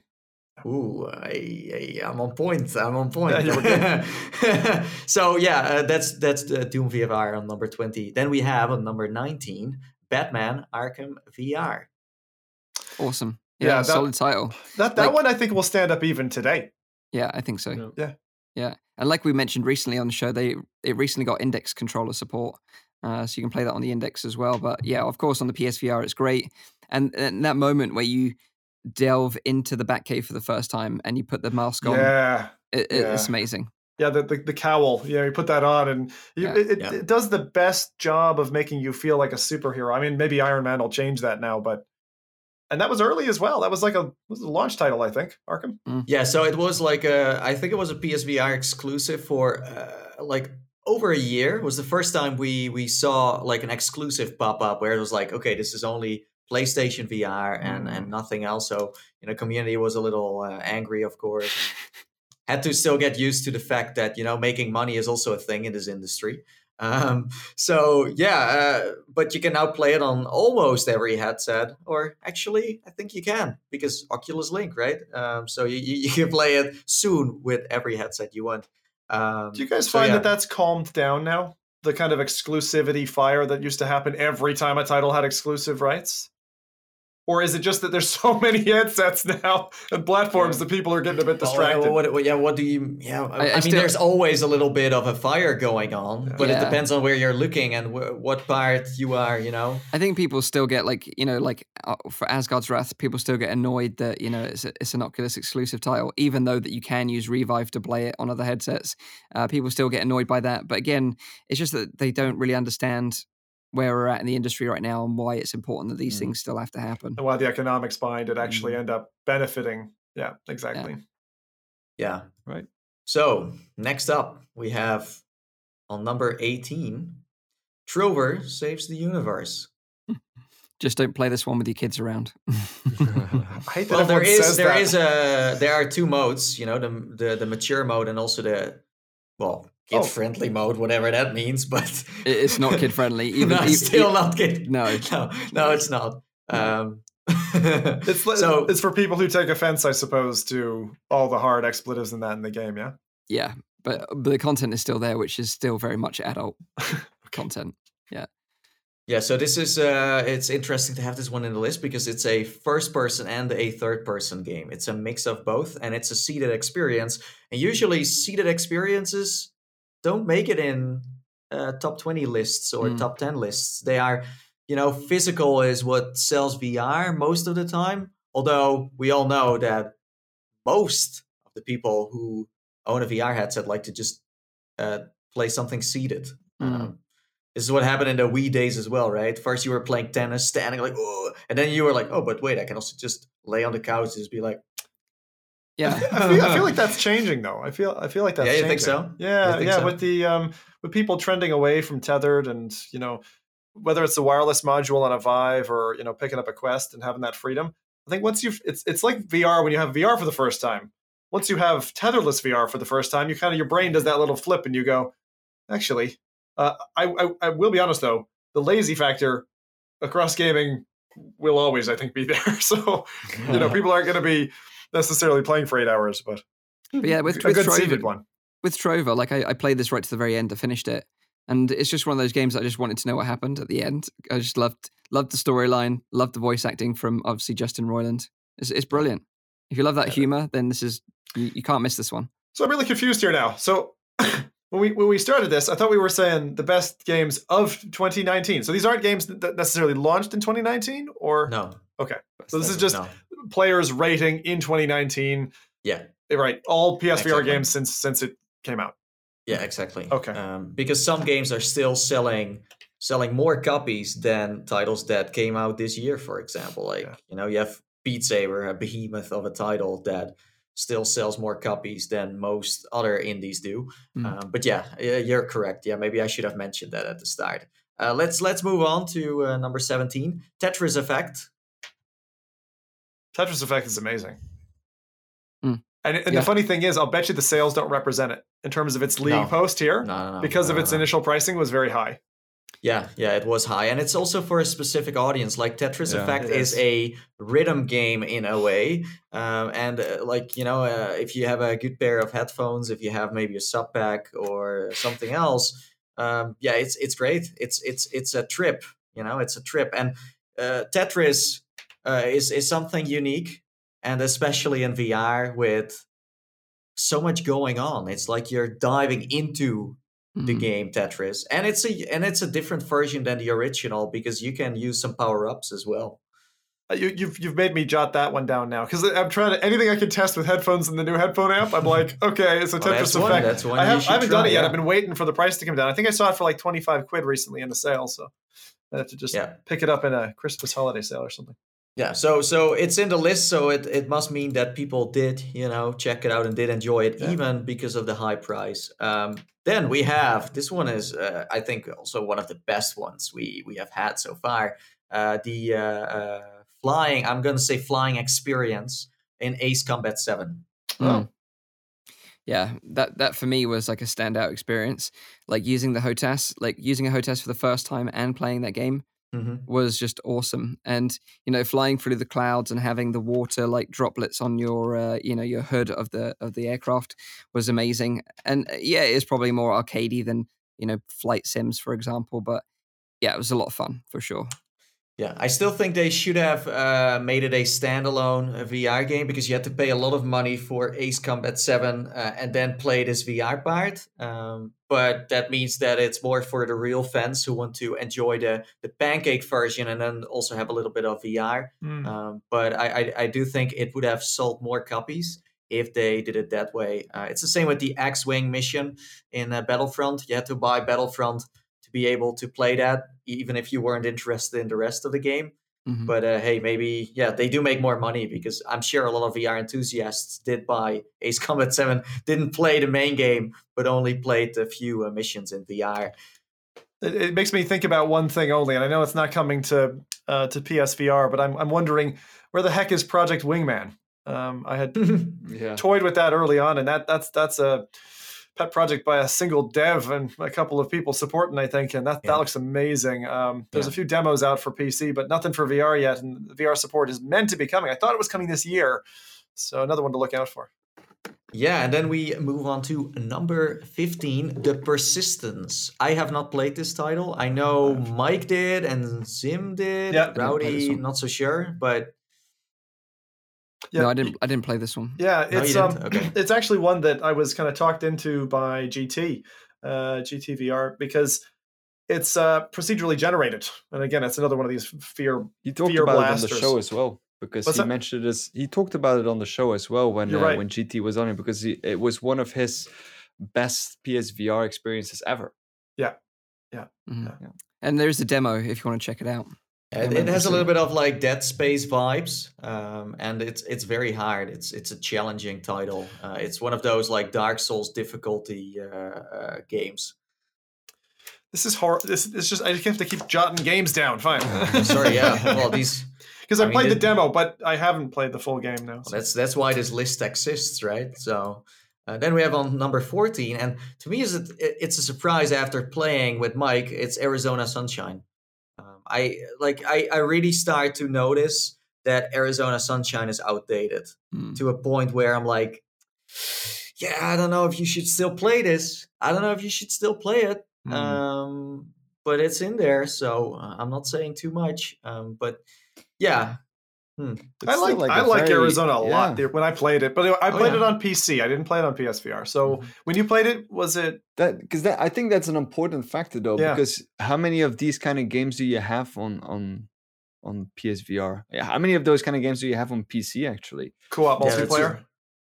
true. yeah, Mm, co-op yeah. multiplayer, a zombie shooter. I mean, I, I do understand that there's an audience for that. I mean, there are people still playing Left 4 Dead now as well, and it's. Uh, Yeah. I mean, it could be. Yeah, exactly. I just played Because- more playing Left 4 Dead with my family two nights Yeah, ago. I mean, it, it is. It is a very polished title Yeah. with very cool mechanics. So Yeah, I think I, I think uh, like it's it's for me like I don't have information on if this was co-op or not.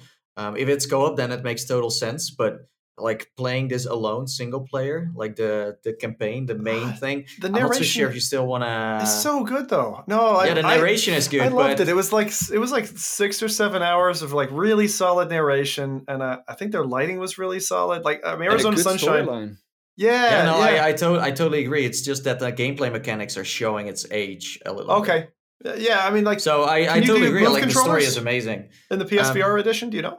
Well, in, in, in general, Arizona Sunshine, uh, uh, you had to play that with, you know, the, the moves. And I think they also had aim controller support, but I'm not so sure about that. I think so. I think it did. Uh, correct me if I'm wrong. Moves Um, and aim. They're saying in the chat. Wow, aim Shen controller. And aim, yeah. it. How does that Moves work? and aim. No idea. It's just that right now there are more games coming out that seem to be a little bit more up to date.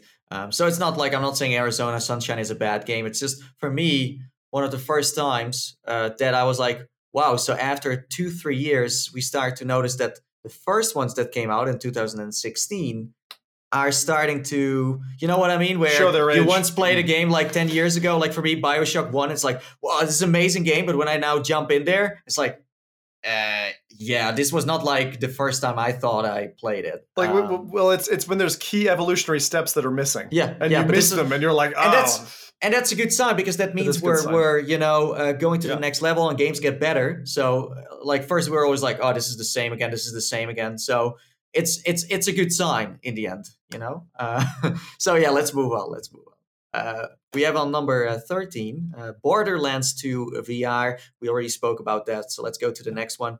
Uh, um, number 12, and this is uh, from Uncle Frank, of course. Firewall Zero Hour. hey. I, Quality thi- I think it even belongs even higher in the list. What a fantastic game! I just wish it would come to PC. but yeah, no, it's it's a great PSVR title. Great Space use of Shooter aim Project is coming to PC though, so uh, we'll see. Yeah. Well, this is a reason to buy a PlayStation VR. Uh, I mean, uh, Firewall Zero Hour is a is a great tactical shooter. It's super fun. and the- the um, community is still playing it, you know. Which Yes. is, which is great. They just landed Yeah. a new map on it. Mm-hmm.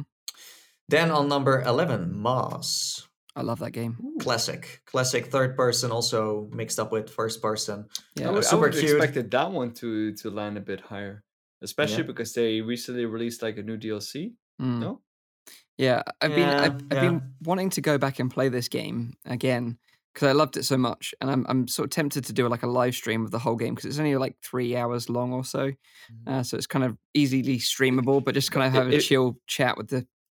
if there's Stream. one game that I would applaud for its nice audio, then it's Moss. Yeah, they I do really a great one. job. Uh, The thing, the, we're really typifying ourselves here. Here, I'm like, oh, the multiplayer co-op shooter that should be higher. And you're like, story mode single player game that should be higher. It's just really funny. Um, but I think Moss, the thing I would say about it is, uh, if you can play it on PSVR, uh, or if you can play it even better on PC, like the fidelity in that game is just incredible. The visual fidelity and the graphics and Mm. uh, the little mouse running around, of course, Quill, really cute. I didn't really like the look and feel of it on Quest. Like it, it feels pretty carved back Mm. uh, compared to the other experiences. Mhm. And I think it's because when you have such a gorgeous game and they have to Mm. strip things out, Zim, like kind of like Robo worry. Recall, you Zim, know? don't worry. Oculus Link. If That's all you need to know. If you play this on the index at 120 hertz, is like it's beautiful. I bet. It's beautiful. Well, that's another uh, top 10, top 20 list uh, we could make, you know. Um, but um, yeah, Moss, like, you know, Quill, uh, in my opinion, is one of the flagship characters of VR. Uh, Definitely. we should be very proud of uh, of this, you know, character they created, I would say. I'd say undoubtedly is going to come back in a sequel. Oh yeah, there'll be a second volume yeah. for sure. Yeah. Yeah, yeah, I think so too. Um, then we have number 10. Uh, anyone want uh, wants to make a guess uh, on this one? Wipeout. That's actually a pretty good guess. no, Um, but uh, It's gonna be too random. When we get to when we Yeah, get to the top three, random. maybe. You know. I don't know, but it's like ten, so this must be like a. Yeah, like a the, the really- cutoff point, right? It is. It is a shooter. It's in white and red. Oh, Superhot. Yeah, Superhot. That's the one. Yeah. Mhm. Um, still, still ranking high. Um, I get and, that. and seems to still. It's one of those end- endless games you can keep on playing. It sells like bacon. That that It- game. It's still one of my favorite VR games of all time, and it was Showed the only time. Again. It was the only time at OC6 where I actually got a little bit fanboying over like a developer. I, I met I met the developers and I just kind of like lost all self control and was just begging them to make a sequel um, Super uh, cool. until they just told me to go away. So Can I have merch, please? Yeah. Um, so yeah, there's uh, there we have uh, Superhot, and I think the the main reason why this game is so popular is because it's you know time moves only when you move, and Mhm. and that's that's a concept we haven't seen in any other titles. We have not seen anyone even copy it because they're too afraid to you know. It's it's just it's just a great game. it is. Next up, number nine, Skyrim VR. What, Well- what, was that? Sky, yeah, Skyrim? Sky- Skyrim VR number nine. Now, from my experience, because the first time I played Skyrim in VR was on PlayStation VR, um, I thought, but that comes from someone who plays with every headset. Hmm. Um, I thought that the controls were quite difficult to get into. There were so many menus. Uh, you know that Skyrim, as a pancake game, has a lot of you know um, button combinations, a lot of key combinations. So uh, to Again, cram- like like if- fact that a- a- again for me it's like it, it's it's a great game. I like it. I love it. But i don't really find it a vr game even when you play it in vr it's it's So it's a it VR shouldn't part. be in the list at all. Well, the thing is, well, I, Whoa, the only thing I have to say is it Hey, uh, transformed. It transformed the default move map and controller for free locomotion games, which is the Yeah, whole That's hold to move forward, hold to move back, and Yeah. it felt really great. It was like the first game which made what was previously quite a complex interaction on the shady move controllers feel relatively natural. But I have to agree with Nathan on this one. When I started off and I tried all the different control schemes, it was like the Ugh. effects going on here. Everything just felt like well, and was but again, that that comes from someone who isn't always playing with moves and stuff like that. Like if you're always, you know, eh, on on the platform, then this this wasn't really a problem. Yeah. Um, and course, Uh, uh, the reason why it's so high is because there it's rare to play a game still that has a 30 plus hour uh, uh, uh, campaign going on.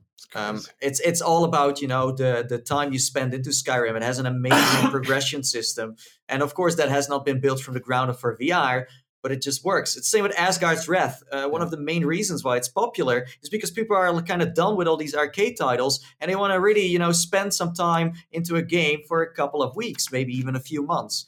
That's why Skyrim VR uh, took off so well, and it was huge promotion for VR. Like I, I, I- still remember that moment where Bethesda said like, okay, Doom is coming to VR, Fallout is coming to VR, Skyrim. We're like, holy heck, what are we, what are we into? You know, like what is this going to cause in the in the in the whole industry? So I, I think it's it's still like you know great to see that Skyrim is doing so well and that we have it in VR.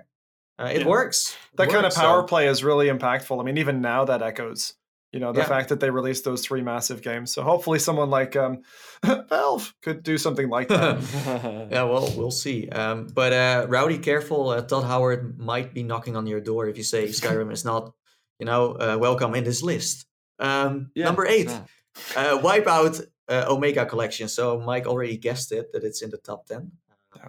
Yeah, it's it's Makes it's sense. it's such a an, an action packed title, super fast. I I can't remember any other title that goes faster than you know uh, Wipeout on PlayStation VR. On only- PlayStation, no, no. So, so this is like one of the the first ones out of the list so far that we've mentioned that is exclusive to PSVR. Um, Yeah. all the others so far you've been able to play on PC as well. Well, they were timed exclusives. There's some more of them, exclusives coming in this list. That- yeah, because the, the top, the the closer we get to the top, the, Of the more course. exclusive they get. I think. Yeah, Um, no, correct. But yeah, Wipeout is just the, the only advice I would give to you is like have a sick bag handy if, if you're gonna unlock the cockpit and do all those crazy things because it can get super intense. You might not believe this, but they actually sell sick bags that are em- em- emblazoned with the Wipeout Amazing. logos on them. Amazing. You can actually get sick bags, like airline sick bags. Well, if, if you if you think you can get sick of Wipeout, then you should have played uh, the um,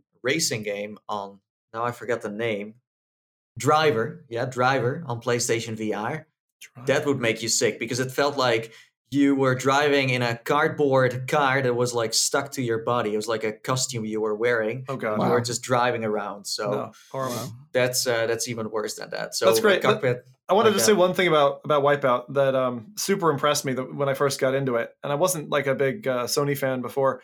Uh, the comfort options they have they have a really for for as aggressive a game as it is, and it did launch with modes that could be, as Mike said, if you're not accustomed to it, you're gonna be done by. Mm. Uh, it has modes that actually most players I think will find relatively comfortable, where they're blinding out the windows while Blinders, they're yeah. fixing the horizon, a whole bunch of different things. But if you're if you're a real sim immersive person like most of us are, you strip all that away and you've got a Yeah. really hardcore racing game with a fantastic game community. And it's it's three games in one. It's not just one one title, which gives you Mm-hmm. a bit of variety in there as well. So you can have your single player, you can have your multiplayer on two of those three titles. Yeah. So uh, persistence. Someone is asking in the chat. Persistence was also an exclusive, right? As far as I know. oh yeah, it sorry. was. Yeah, it was. Yeah, yeah. Yeah. Okay. Uh, no Man's Sky on number seven. Which they recently released an anti-blur patch for, which I'm Oh. yet to check out, but I really want to see Well, what the difference f- is. Funny part was on on PC it was struggling a lot, you know, in VR. But then the PlayStation one, even that it was blurry, was working just fine. So stable. Well, that's why I was playing it because it was like so Yeah. stable. But I've got Oh, about sh- six different saves now, and well, both my wife and daughter are huge into, into No Man's Sky. And today they're like, "Well, when you're back in VR, can we play No Man's Sky together?" well, that was a smarter decision than than playing it on PC because then you got high five to death by Mike. So I mean, whatever That's you true. want, right? That, that's true. That's what Zim did. The it was the other way around, actually. Like I, they I- finally found each other after two, three hours of playing, and then and then he hugged a Mike, and then he died. That's Oh. basically what happened. Story hap- of, of their happy lives. little fist bumper high five, and uh, Yeah. Mike, Beautiful. Mike's frail system just couldn't take it. So. Number six, Farpoint.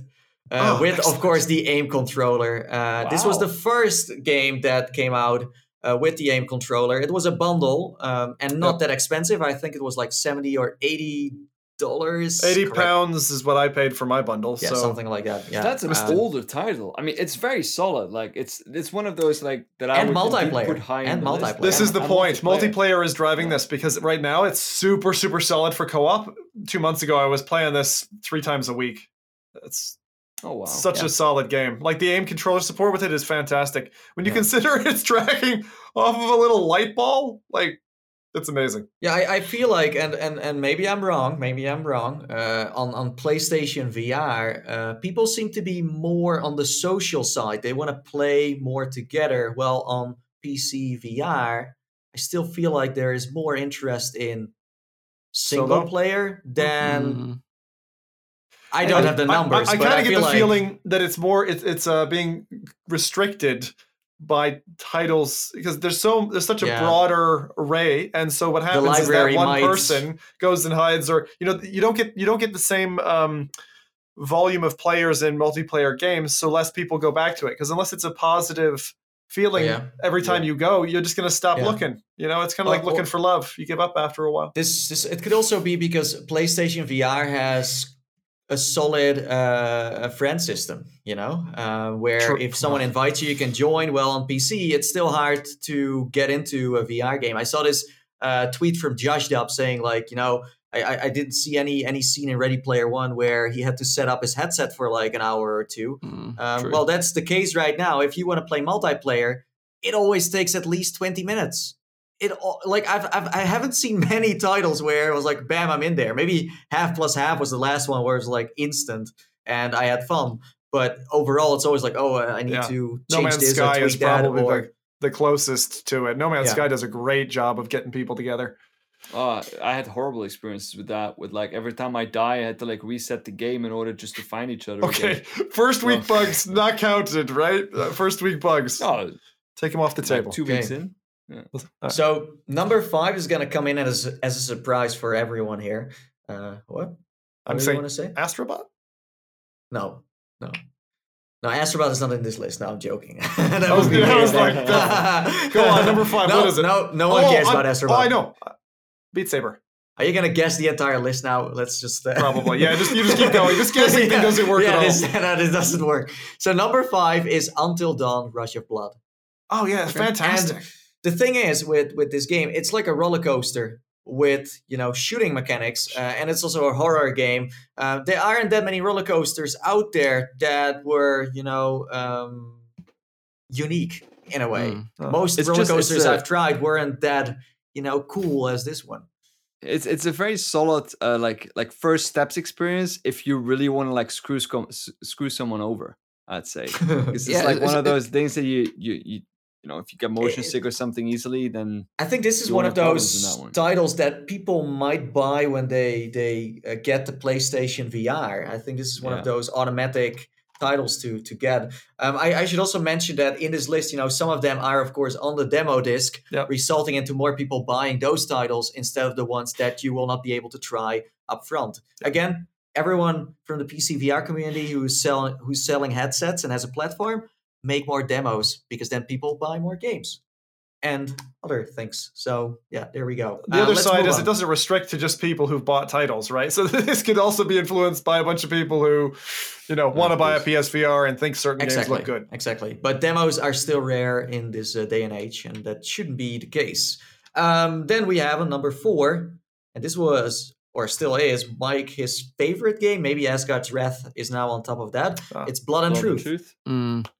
Yeah, like th- there is a, a power struggle between the two right now because obviously I haven't even got anywhere near completing Asgard's Wrath. Um, but you know, Blood and Truth, you know, the the storyline, uh, the the voice acting, the action, it just makes you feel like you're part of this epic movie, gangster movie in London, which uh, of course you know I live near anyway, so it, it brought even closer to home for me. So yeah, I, I just loved this this game so much. Um, I just thought it was a standout experience, and that there has been some so many standout experiences on the PSVR for me, uh, and I'm sure we're going to touch on those games as well. But yeah, Blood and Truth still I think is my number one this year so far. This I have not heard about before. Great Tantrum says uh, for Blood and Truth, they just expanded the game with all new challenges and modes. Mm. Maybe worth Oh. revisiting for those of you Cool. who Interesting. are a fan. Then number three, Beat Saber. Whoa, it's not on top. Classic.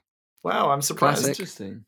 And that's uh, that's fine you know not being uh, Yeah. on the first place i think there is you know uh, room for more always um, so yeah beat saber number three um, I is got a uh, Beat Saber related question for you. If you had to relate Beat Saber to like a 2D game or, you know, just telling friends who don't know much about VR and hadn't seen what Beat Saber was, how would you describe it? What would you relate it to? Music with lightsabers. like, Is there another game like it though? Like a uh, become No. a G- dj and jedi in one and yes there are many copies of beat saber but i haven't seen any that is well if at least Guitar better Hero than is played by a Jedi, Guitar Hero played by a Jedi. That is an excellent way to do it. I'm just thinking like the nice thing about Beat Saber is it's pretty consistent across the platforms. At least now. I know for a while there PlayStation had some special features and got an early foot up, but uh, it's nice that we've got that. I wonder what's what's I next think- with Beat Saber, right? 360's coming at some point. yeah, although only to Quest. Um, Is that true? But- oh, right. yeah, Yeah, that makes because sense. wireless. Oh, right. Um, of course. the, the, the, the only thing about Beat Saber on PSVR is they didn't get custom tracks, whereas other all Yeah, other platforms that's did. the, yeah. That's the only thing. yeah, but mods on PlayStation VR. Yeah. Uh, so that's fair. yeah, but it's it's it's still fun to play it on PlayStation VR. Mike and I did, uh, Mm. and maybe also you guys did. Um, but uh, what I really enjoyed about playing it on PlayStation VR was the fact that you know even that the moves might have funky tracking sometimes. The haptics in them are like super strong. Like Yeah. there, there's almost no other controller that buzzes that much and isn't even that loud. Fun, Mm. Funny enough. yeah. yeah. So in other words, you could feel it, but you don't hear it, which is Yeah. annoying if you hear it. Yeah. yeah, especially with the like classic touch controllers. Those were like dang loud. My days. I'm not sure if you guys remember um, hearing that, but they were only like, if they're on a table. on a table. I, s- I s- okay. I still have mine set up downstairs, and every time uh, we were playing Acron, uh, someone would throw a nut or whatever, and this this controller would just go like an old like having a mobile, you know, without a case. yeah, yeah. Yeah. But the newer ones don't do that anymore. You know, the revamped versions are Didn't not notice. buzzing that crazy. Yeah, crazy. I didn't notice. Number two, Don't Astrobot Resident Evil. Oh, Astrobot? Astrobot. Wow. Rescue Mission. Love that game. This is, uh, I think this is, That's a yeah, this is my, this is still my favorite game of this year Hmm. for sure. Oh yeah, by far. Yeah, I So- could see why. I can see why. I- I- for me, you know, in my mind, when I compare them to when I compare it to Moss, I, I do Yeah. flip. I, I have times where I Mm. think Astrobot was a, was a cuter character, and then like sometimes I think Quill was a cuter character. It's, it's such a for difficult me, choice. for me, the win would go to to Moss. Like that's that's Mm. definitely my but it's Character-wise, more my kind yeah. of no, it's more my kind of game because Astrobot is like a like a true platformer. You know, Mm. it's Mhm. platformer. I, yeah, the for me, like for me, Moss would rank higher character wise, but gameplay mechanics wise, Mm, uh, Astrobot was way more original. yeah. Where you had your gamepad. It's, this is a gamepad game we're talking about, by the way. This is rare to have that even in in a list like Mhm. this, where you know you could use it in so many different ways. Your controller was transforming, mhm. And and I, I, it's so magical. I think that there's a fork here, right? Like there's a there's a difference between the best game to show off what VR is capable of and the, the uniqueness of VR versus maybe the game that you enjoyed the most. Like if I wouldn't say game design wise and VR integration wise that I would say Skyrim's on top, but for me Yeah, Skyrim still Yeah, is okay on PSVR my favorite all time game because it's like going on holiday and I just go in and I'm like in vacation for three Yeah, hours and come out and feel great. Yeah, yeah.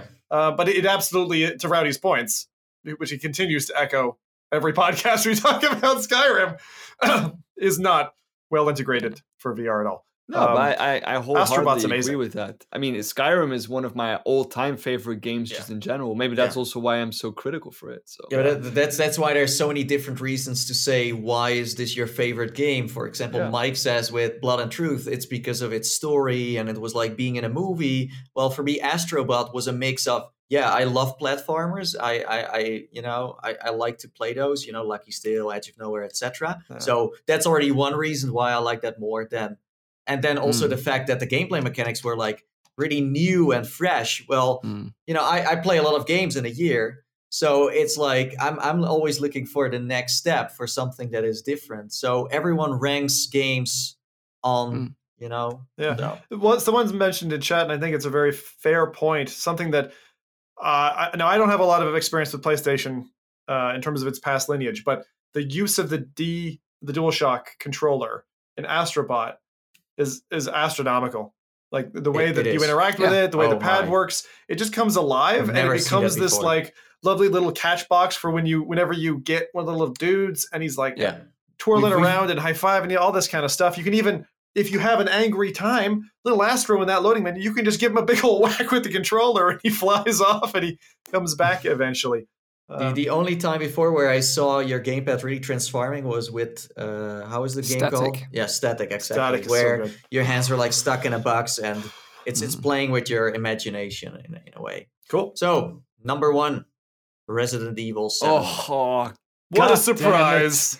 Also Ah. a you know uh, a controller title. You know, no moves, no aim, uh, just so that shows that it still stands up uh, and that it's uh, a splendid experience, even that it is seated. And this proves that you don't have to be immersed while standing up, or where you have to walk around, or have to see your hands, or anything like that. No, it can just be a game. So I, I find that a very disappointing uh, conclusion. Like that a game like like I mean, again, I love Resident Evil, but again, it's not a VR game. Like you have games that are so innovative and so different. Like, like for example, Statik, like A Fisherman's Tale, that don't even appear in this kind of list just because of the popularity of, of Resident Evil. Yeah. Because Resident Evil, it's it's a it's a movie that you're watching in a in a seat where you can move your head. That that is it.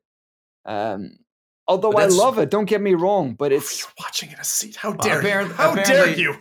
Apparently, that's what people want. yeah.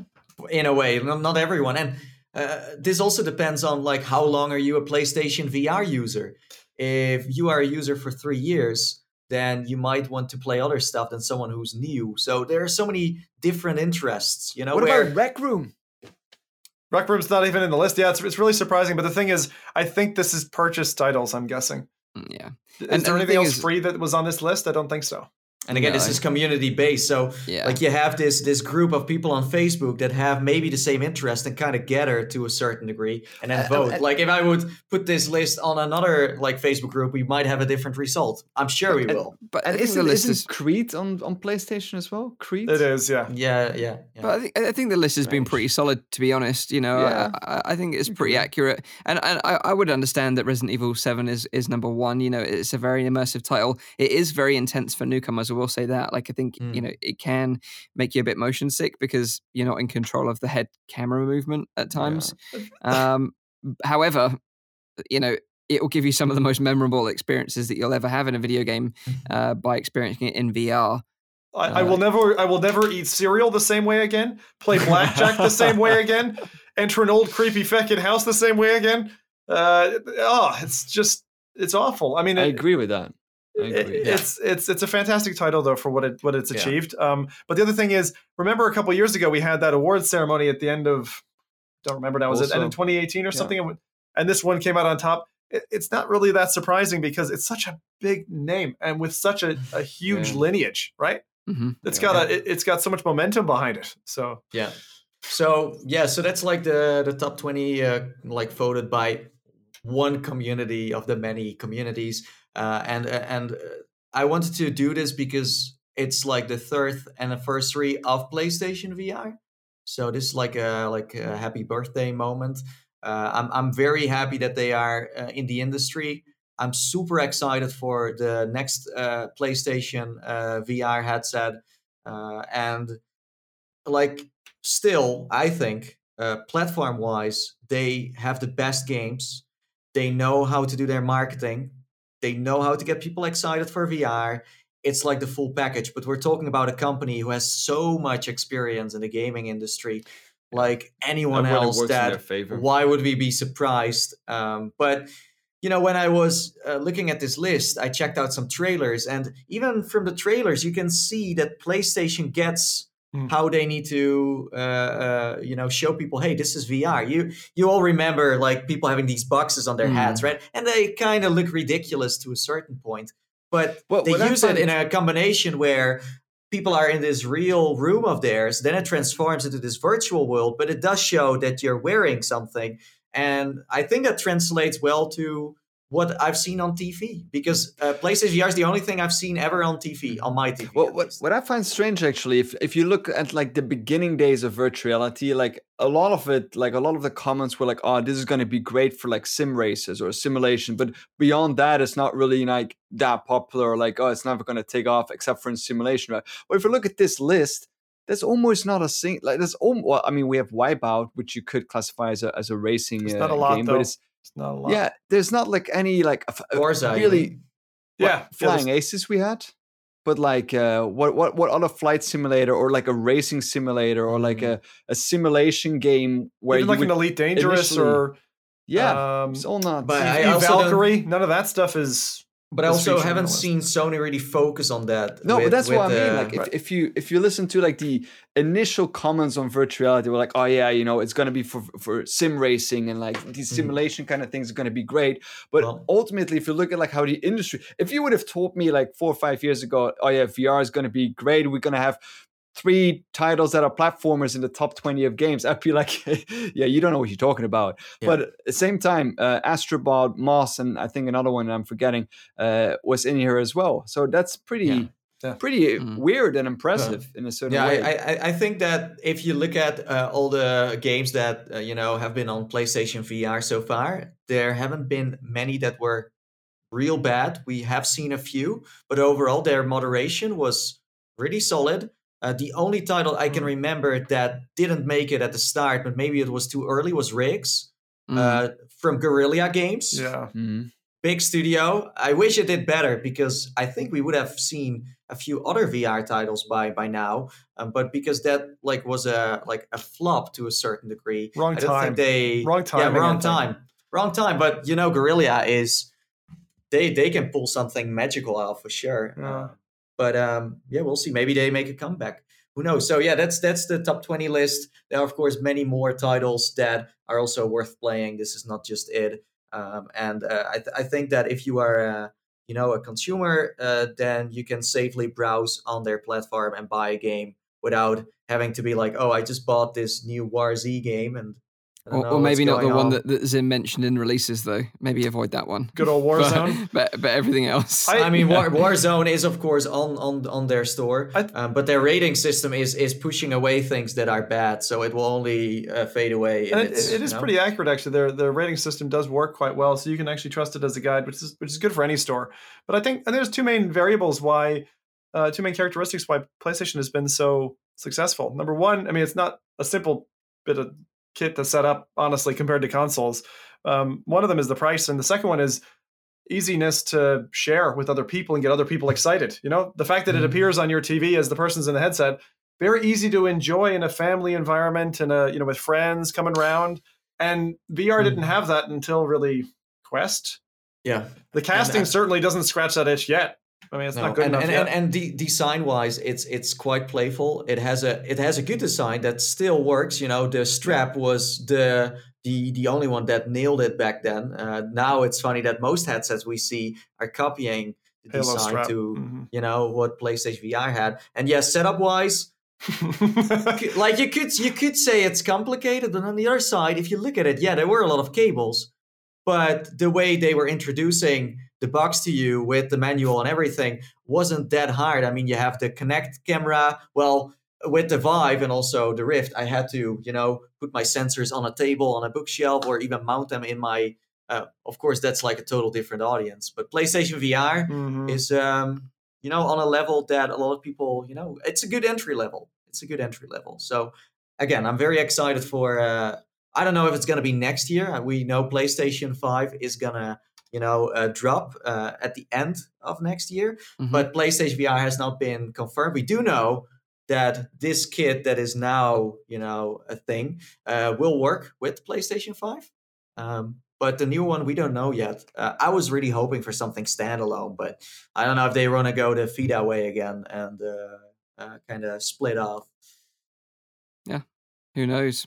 But I think we'll have to wait until after the console launches Yeah. before we'll see anything in the PSVR 2 era. yeah But yeah, I think it was a solid list. Um, we've got we've had a really long show, so thank you for those of you that have kind of stuck around. Like two hours and twenty minutes. people usually enjoy it like i saw comments from last time they're like Yeah. oh thank you thank you now i can you know actually uh, finish my uh, drive home in not a boring way yeah, I appreciate you know that, that people do enjoy it, for, but for our own sanity, doing doing two hour plus streams is is taxing. but um but yeah so uh, we hope you've enjoyed it though you know if, if you have of course let us know. We'd love to know your feedback. But we've talked about tons of stuff in this episode red dead redemption 2 vr Varjo tilt 5 uh, all these psvr games as well. So if you've enjoyed us let, let us know. Leave a like on the video that would also really help us Yes. out subscribe for all our future uh, endeavors on youtube and other platforms.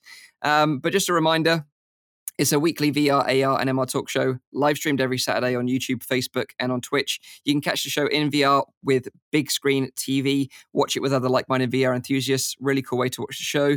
You can catch the show at 7 p.m. in Europe, 6 p.m. in the UK, and 12 midday in central US. And also check out the audio version because we put a lot of work into making that sound beautiful for your ears. And that's on iTunes, SoundCloud, Anchor, and on Spotify. Uh, I think we're just going to wrap up the sh- wrap up the show. Sorry, chat. We gotta cut it. It's run so gotta- long now, you know. We got to cut it. We got to cut it. So have a great week in VR. We'll be back at next week at the usual time. Until then, take care and bye bye for now. See you later. Bye bye.